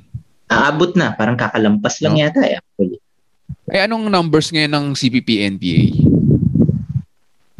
Mga, actually, sige, maganda yung comparison of numbers. Kasi deceptive yung numbers eh. Hmm. So ngayon, sasabihin natin may 100,000 ng army. Oo. Tapos sasabihin ko na i-estimate natin, ballpark figure, may 5,000 NPA. Hmm. Tapos, ang automatic na natot ng taong bayan, ang dami-daming sundalo. Ilan lang yun, bakit hindi nyo pa sila maubos? Hmm. Siyempre, hindi naman magpapakita yan sa isang football field lang o magbarilan na kayo dyan. Siyempre, na yan dyan. Parang Pero- olden times eh, yung harap-harapan. Oo. Pero isipin mo naman na 110 million katao ang populasyon ng Pilipinas. At ang 110, eh, sabihin natin, 100,000 people, gaano ba kalaki ang seating capacity ng Philippine Arena? Di ba parang may 50,000 seats Oh, yan? 50,000 yata, ganun. So ang buong Philippine Army, magkakasya lang yan sa dalawang Philippine Arena. Oo nga, no? Hindi mo, hindi hindi mo maisip yung ganung perspective. So ikalat mo yan mula Apari hanggang Hulo. 'Di ba? Tapos may bundok, may gubat. Diyan mo Mm. itago yung NPA na 5,000. So ang hirap talaga, hindi mo kayang galugarin yung buong Pilipinas na magkapit-bisig lahat ng sundalo. Lakarin namin yung buong haba ng Pilipinas. North to South, ganun. Hindi talaga pwede yun. And then, sabihin natin yung NPA, may plano silang atakihing police station. May plano silang atakihing Dole Plantation. Mm. Yan yung mga favorite nila eh. May plano silang atakihing minahan. Or may plano silang sunuging construction. Yung mga, ano natin, yung kalaban natin na yan, magko-consolidate sila sa isang lugar where, kumbaga, they are the most test in that area. Pupunta sila sa lugar na 200 sila, ang alam nila yung municipal police station, sampu lang yung police na nandyan. Mm, di ba? mm. Hindi lalaban ng sabayan yan. So yun yung conundrum ng ano ng guerrilla warfare Oo. na hindi talaga siya game of numbers. Hindi siya game of pagandahan ng equipment. Hindi rin siya ano, hindi rin siya laro ng teritoryo. Laro siya of convincing people to join your side. Oo. Dito sa Pilipinas, laging may kahirapan, laging may issue. Hanggat hindi na-resolve yung mga issues natin, laging may sasali sa ganyan. Laging may mararadicalize. Oo. So itong gera natin, hindi talaga yan malulutas ng military solution na yung babarilan kami, maubos sila, galing, di ba? Mm. Kasi pag inubos namin sila, may kamag-anak yan na magagalit sa amin, magre-rebelde din. Oo, yun nga. Yun talaga, no? So, Kung- very complicated maging sundalo sa Pilipinas. So, mapapaisip ka talaga. Oo, no? Kasi parang ano siya eh.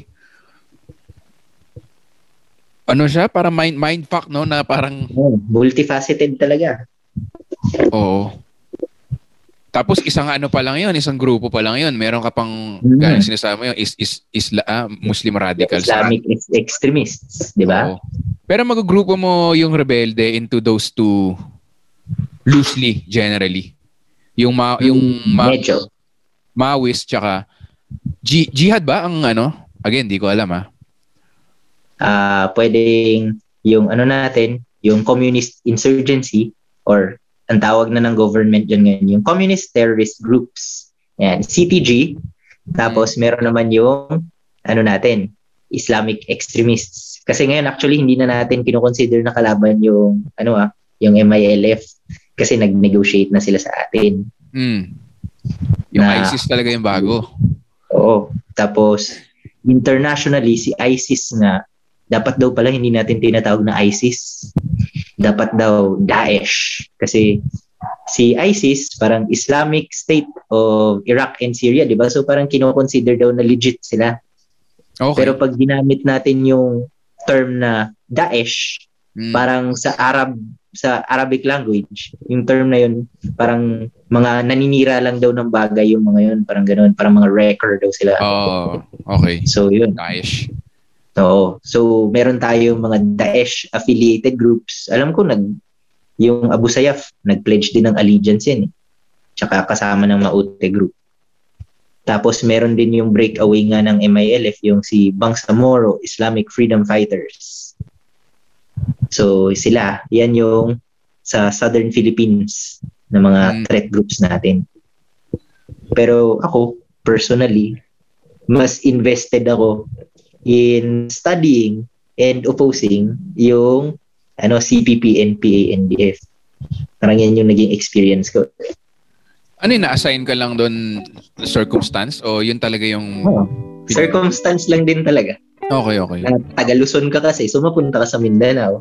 And then ako, napunta ako sa eastern part ng Mindanao. Wop, bago matapos yung episode, batiin ko lang yung guys from Kumu. Kumu is a Pinoy live streaming app where you can connect or tambay with Filipino streamers and celebrities. Use our link, podlink.co slash Kumu dash sabayan with Victor and download Kumu now. Pero generally, ano naman ang... Kasi diba yung Maoist, ano sila, countryside. Yung mga Daesh related, anong strategy nila na alam ng milita ah, na alam ng militar? Multifaceted din sa kanila eh. Pag lamang sila in numbers, sasabayan nila ng conventional. Pero meron din talaga silang yung asymmetric means nila, yung through terror attacks. Oo, yun nga eh, no? bombings, mag-support ng funding nila through kidnappings, yung mga ganun. Meron din talaga silang ganyan. Sobrang komplikado din nun eh, no? Mm. Pero paano sila nagre-recruit? Parang, parang ano rin eh, no? Kah- Kahirapan din ba? O ano talaga? Actually, may may blend ng kahirapan kasi may mga depressed areas talaga sa southern Philippines. Tapos meron din talaga yung nararadicalize overseas. Parang yung Maute brothers na ano, na nag-aral sa Egypt. Tapos yung ano, yung genesis ng Abu Sayyaf group, marami sa kanila experienced fighters, mga Afghan war veterans. Ang, ang doctrine nila, parang, again, nakakatakot yung curfew call nyo dyan. Parang, Ayan nga. parang Resident. Evil na ewan. Parang purge eh. Parang The Purge eh.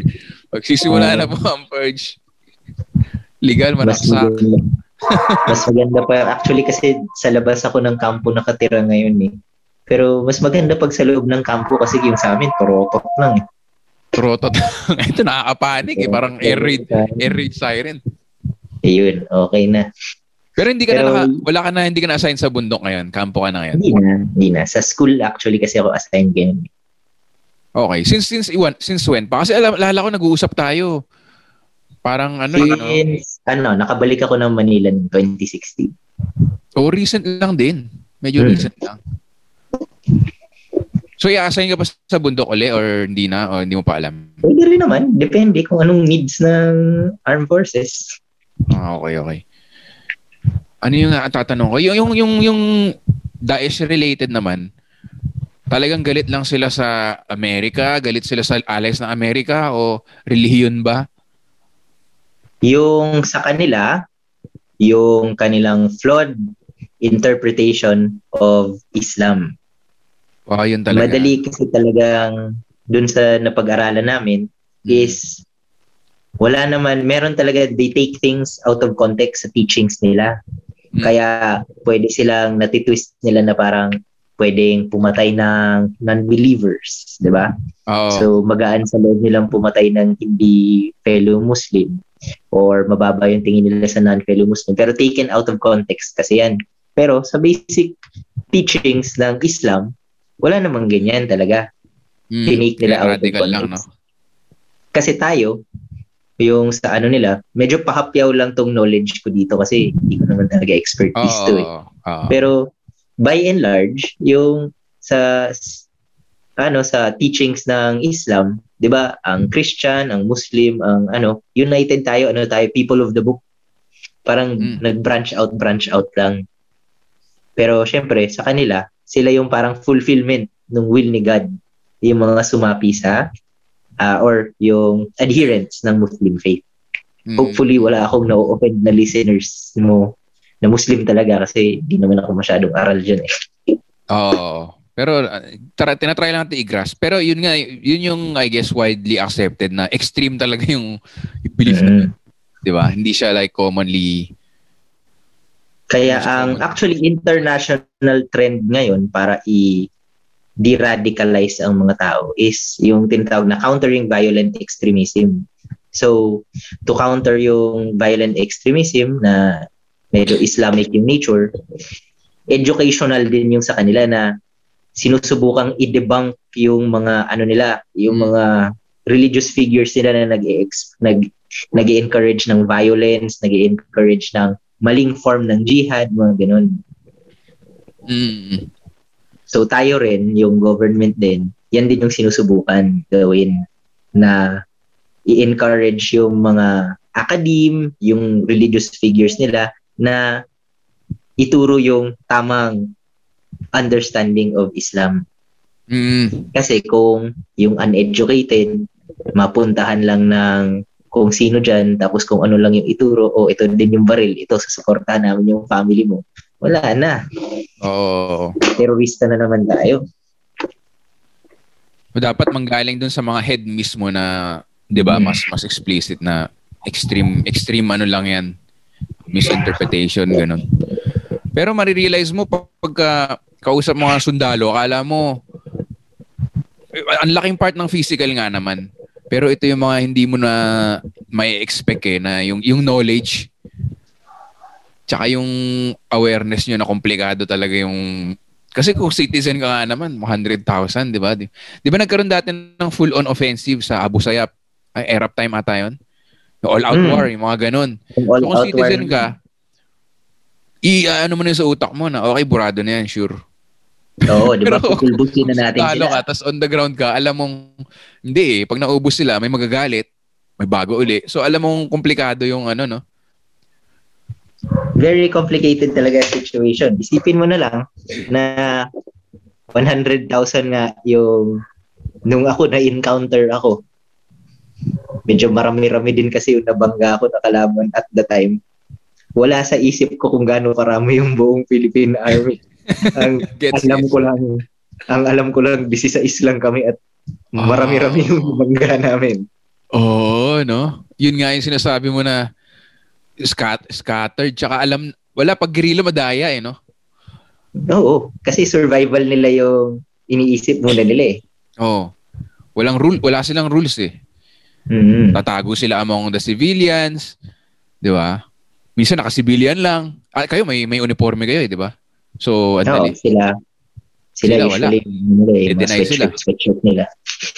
Oo. Di- Deny, deny. So, ang hirap talaga.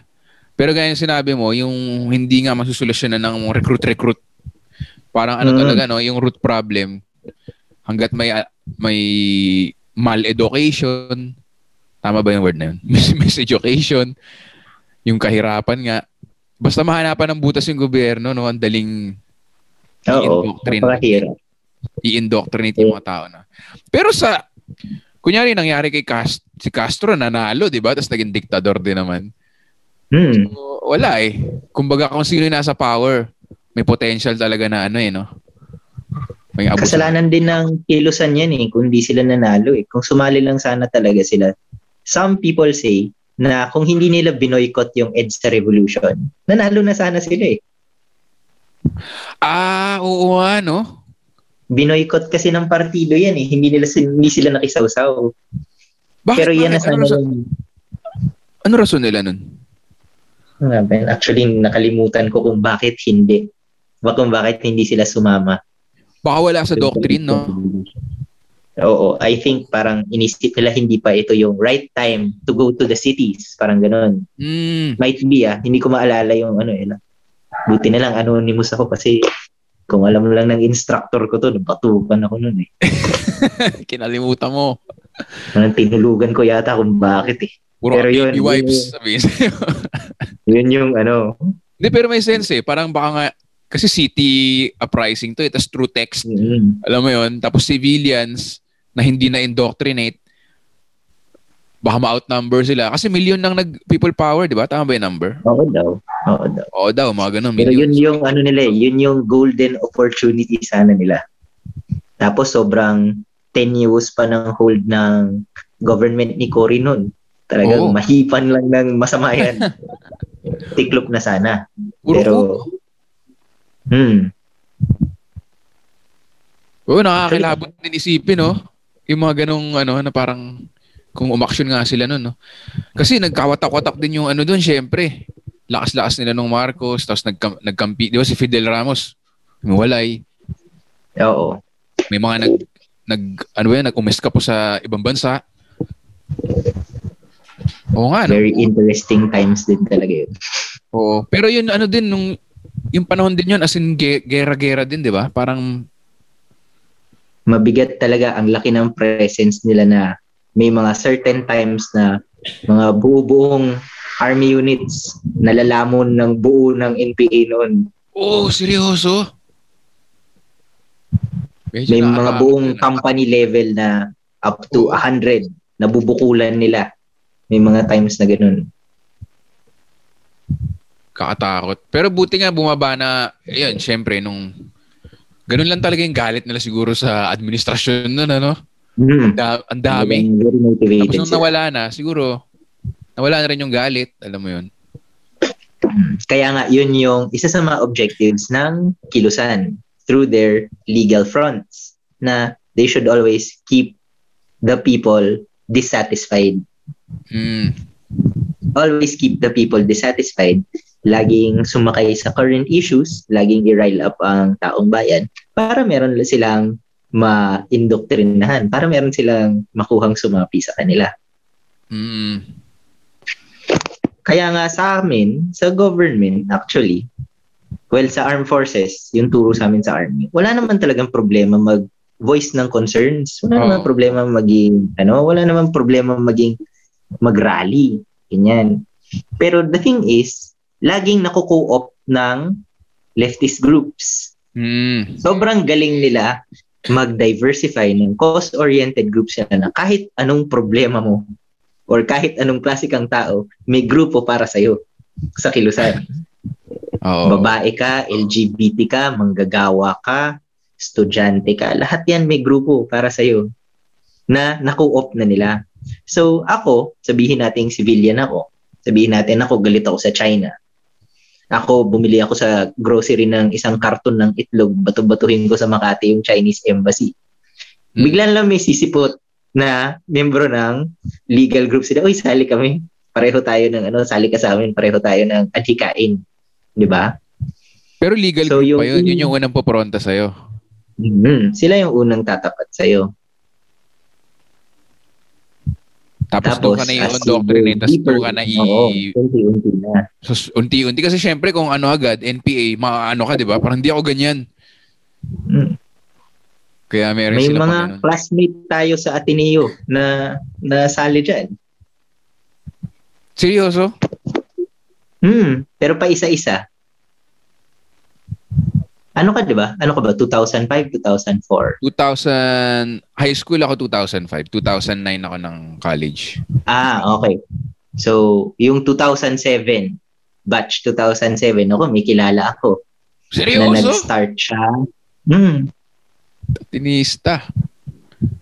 Pero nakakatawa kasi nag-chicken out siya nung nasa bundok na siya. Armado siya. Bumaba ng bundok. Ah, bumak out din. No, nag-back out din. Pero ayun na siya eh. So ano, ano pag pag Pero- ganun, kilala na ng army, pinardon ba siya? Paano siya, ano nangyari sa kanya? Inaasar ko lang siya. Wala. Ano kas? Kamusta ka naman? Ginaganon-ganon ko lang siya. Pero hindi ba kaso na yun? Kung sumama ka sa bundok, hindi pa naman. Hindi naman. Hindi naman. Actually, yun nga eh. Yung batas na, kumari kami, kung may nahuli kami na armado, ang charge namin sa kanila, cri- criminal offenses. Kung may napatay sila sa amin, they murder. Kung may nahuli namin sila may armas, illegal possession of firearms. Kasi hindi naman illegal talaga maging komunista eh, di ba? Wala na kasing Oo. anti-subversion. Pero, yun nga, yung armed struggle lang naman talaga yung, actually, yun lang naman talaga yung problema namin eh. Mm. Kung i-give up nila yung armed struggle, hindi wala, wala tayong problema sa kanila. Pero sila rin naman kasi hindi naman nananalo sa election masyado. Oo, yun nga. Kaya, armas-armas. Ayaw din nilang aminin sa kanila yon na medyo nadidiminish yung relevance nila kung kung yung baga kung kung fundamental communism lang hindi na sila relevant pero kung titignan natin sila as a cause-oriented group fighting for this and that issue lagi silang current pero Oo. two years in the in the running na sila yun yung complication dun and ang galing nilang magtago sa current issues Oo. Kasi hindi naman sila mananalo sa legit way nga, kunyari election. mm. So doon sila sa kahirapan, kahirapan, di nauubos yung mga issue, di ba? Oo. Hanggat may mahirap, hanggat may nagagalit, yun talaga. Mm. So, Ito, Hopefully. relevant. sige. Hmm. Hopefully. hopefully kami, ang goal namin is ma-separate namin yung armado dun sa legal. Na kasi ang ano nila, ang doctrine nila, sen very centralized ang ano nila eh, very centralized ang control sa kanila. Kung ano lang sabihin ng partido, yun lang yung gagawin ng mga tao nila in the field. So, ang goal namin is to actually effect localized surrenders. Community per community din namin sila hinahabol. Kung sila din, community per community sila maghikayat, kami, community Ah, per community din namin sila i-turn. Oo. Kumbaga. Ganun din. So ano talaga, no? Long term ano siya? Mm. Hindi siya like, So kami rin, Practice napasubo na din kami sa protracted people's war din. oo. Kasi labanan ng utak nga rin, eh, no? Tsaka mga Mm. kamag-anak. Ito, gaano ka-relevant yung anti-terror na, na sumikat nun? Army ba yun? Yung o... anti Actually, yung predecessor kasi niyan, yung si Hmm. Human Security Act, walang ano, walang ipin yung batas. Kaya never ginamit yan to charge anybody kahit na blatantly terrorist na siya. Mm. Kasi may mga stipulations dyan sa batas na pag found not guilty ka, parang ang laki-laki ng, ano nga ba yun? Parang ang laki-laki ng compensation na ibibigay sa'yo ng government. Parang mababang Oh, karote okay. ang Pilipinas. Parang ganon. And also, napaka-light ng sentences. Tapos, meron yung mga restrictions on monitoring ng mga threat groups na hindi pinapayagan ng dating batas. So tayo, sinundan lang din natin yung, with the Anti-Terror Act of 2020, sinundan lang din natin yung current trends ng ibang bansa in legislation concerning count, uh, concerning terrorism. Mm. So for example, yung ano, yung periods of detention, hindi naman talaga malayo sa mga democratic states din. Even in Europe, ganun. Sa France, yung mga laws nila, hindi malayo sa Anti-Terror Act.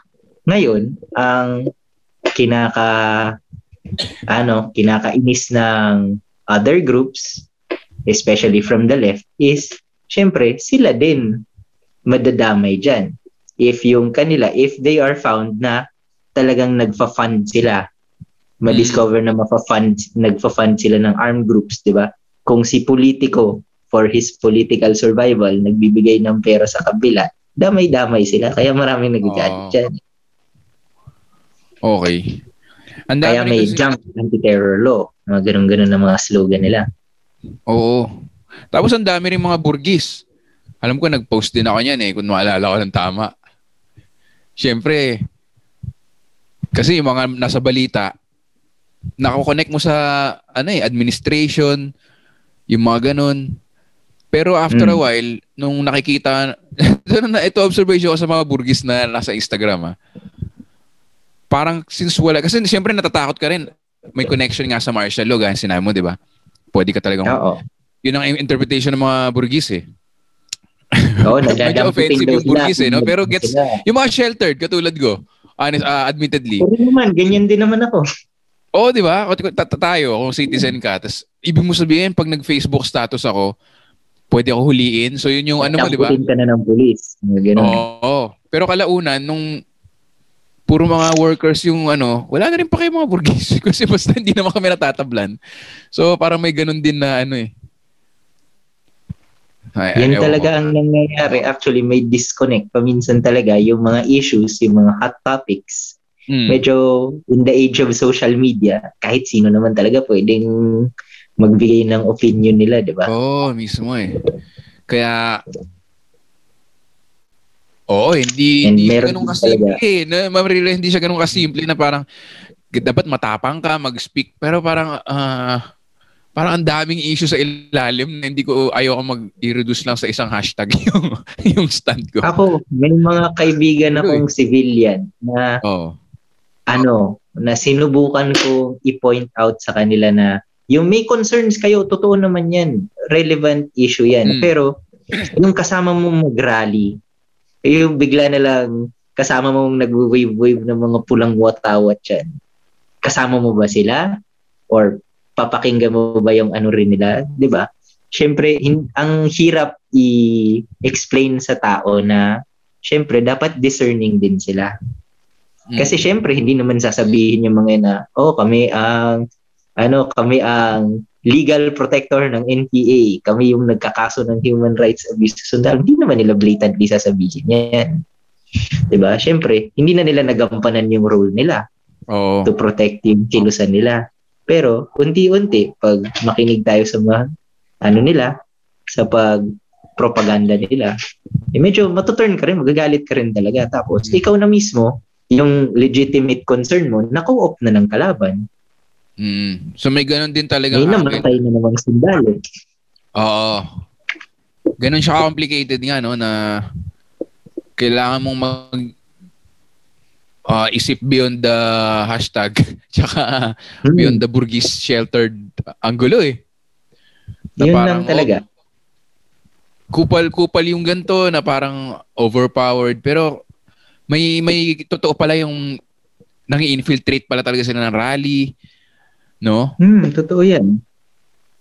na parang Grabe na, silang grupo na connected pero may patay malisya sila na hindi connected kami pero hindi yung may ganun so may di ba may totoo rin pala oh, yun may plausible deniability talaga yun sila. plausible, plausible deniability so ang ang ang gulo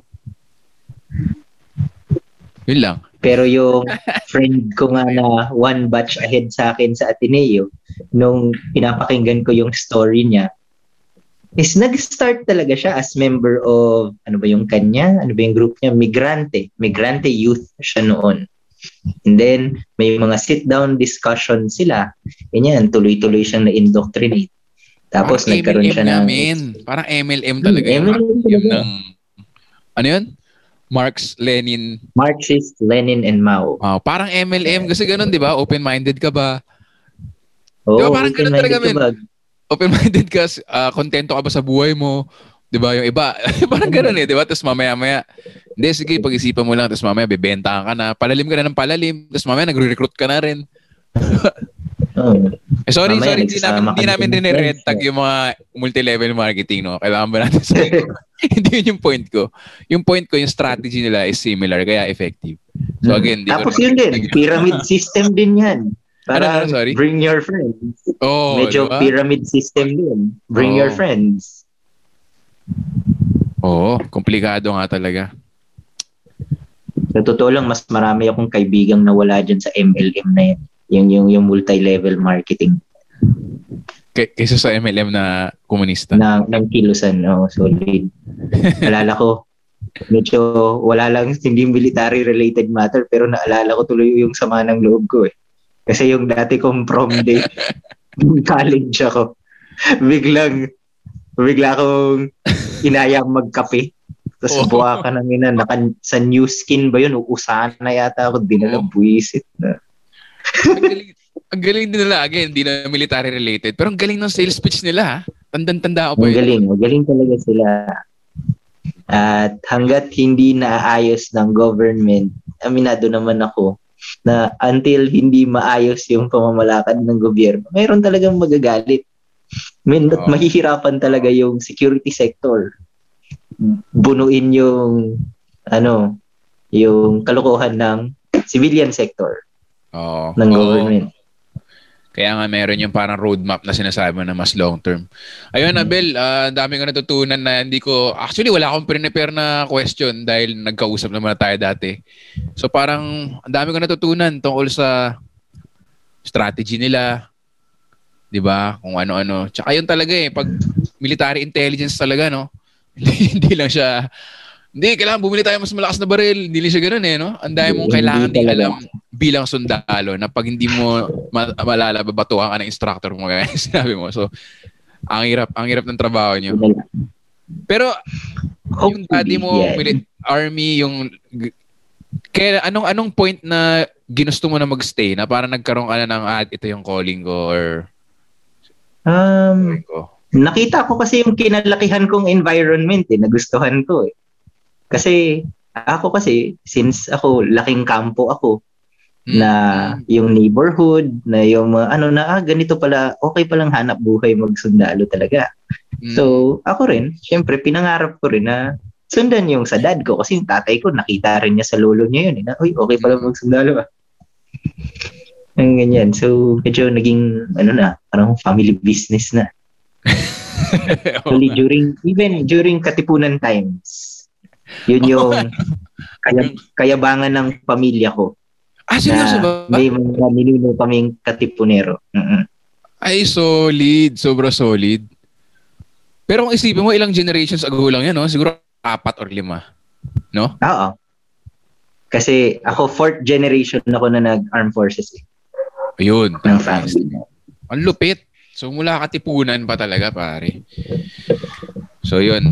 Ah, thank you, men. Wala lang, hindi lang sikat dito sa Philippines yung counterpart sa States. Yung sinasabi, thank you for your service. Walang ganun eh, no? Ba't pauso yun? Okay lang. Parang, parang corny din. Corny ba? Corny rin ba yun?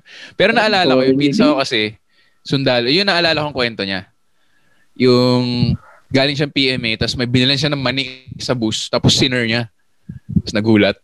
Eh, yun daw ang turo sa, ano, parang lahat ng civilian, sir. Totoo ba yun? O inimbento niya lang?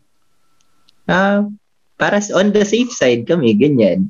Kung ano, syempre, i-adapt namin to local customs so minsan. Kung ano yung very respectful, most respectful to, Okay. syempre, yun ang gamitin. Yun, yun. Ayun. So, maraming salamat. Uh, munti ko na masayang pangalan mo. Tex.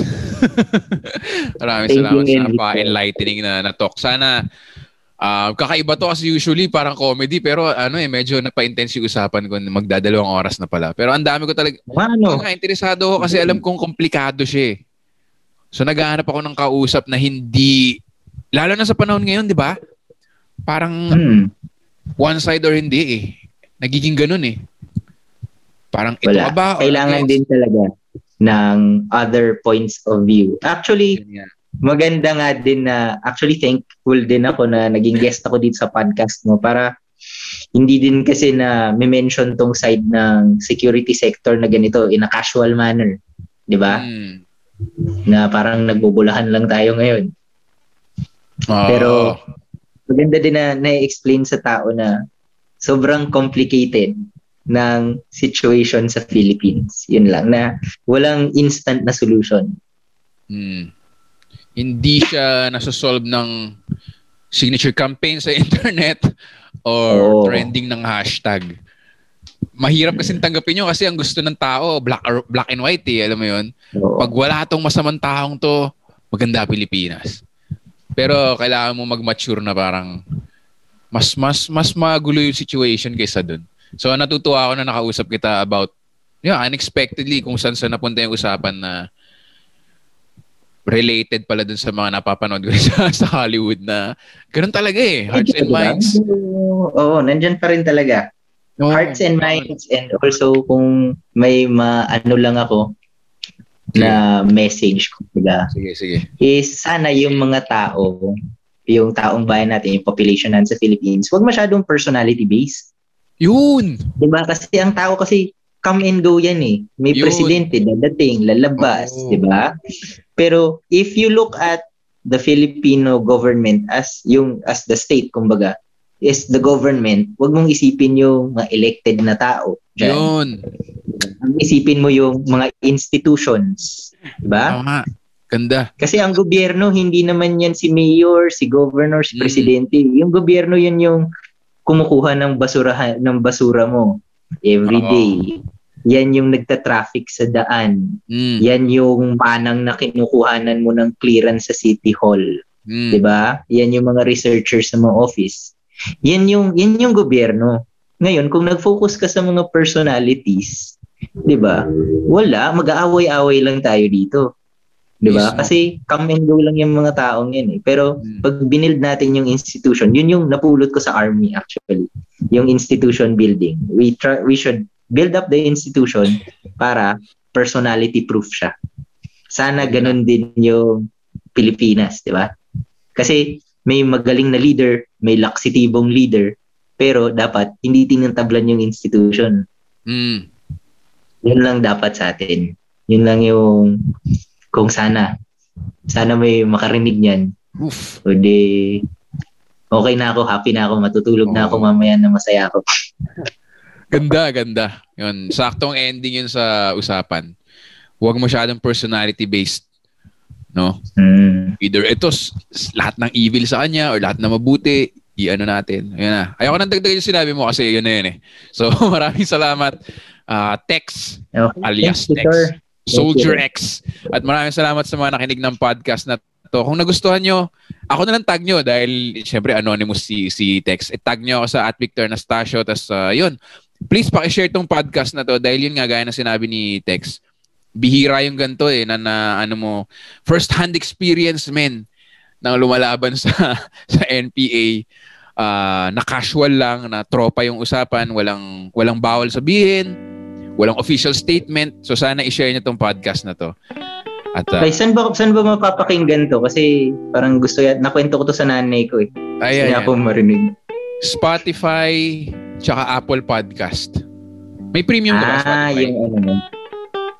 Ah, oo. Yun, yun, yun. I-search mo lang sa Bayan with Victor. Ah, ayun, all major pla- podcast pla- platforms pala. Ayun. Pwede ko rin ito i-upload sa YouTube. Okay lang ba upload sa YouTube? Wow. Wala ka naman mukha. Huwag na. okay lang naman. Sige lang, sige lang. O, pwede, pwede sa YouTube. So, yun. Na-enjoy ko to sobra. Na-enjoy ko yung usapan na to sobra, man. Appreciate your time. Tsaka, syempre, ingat ka lagi. At, ah, yun. Sana, sana makinig kayo sa sinabi ni Tex na huwag masyadong personality-based at institution, gobyerno, bansa, di ba? Over Hmm. parang nagiging fans club eh. So yun, sana makinig kayo sa next episode ng Sabayan Victor. Maraming salamat. Ingat kayo. Salamat ulit, Tex. Peace out.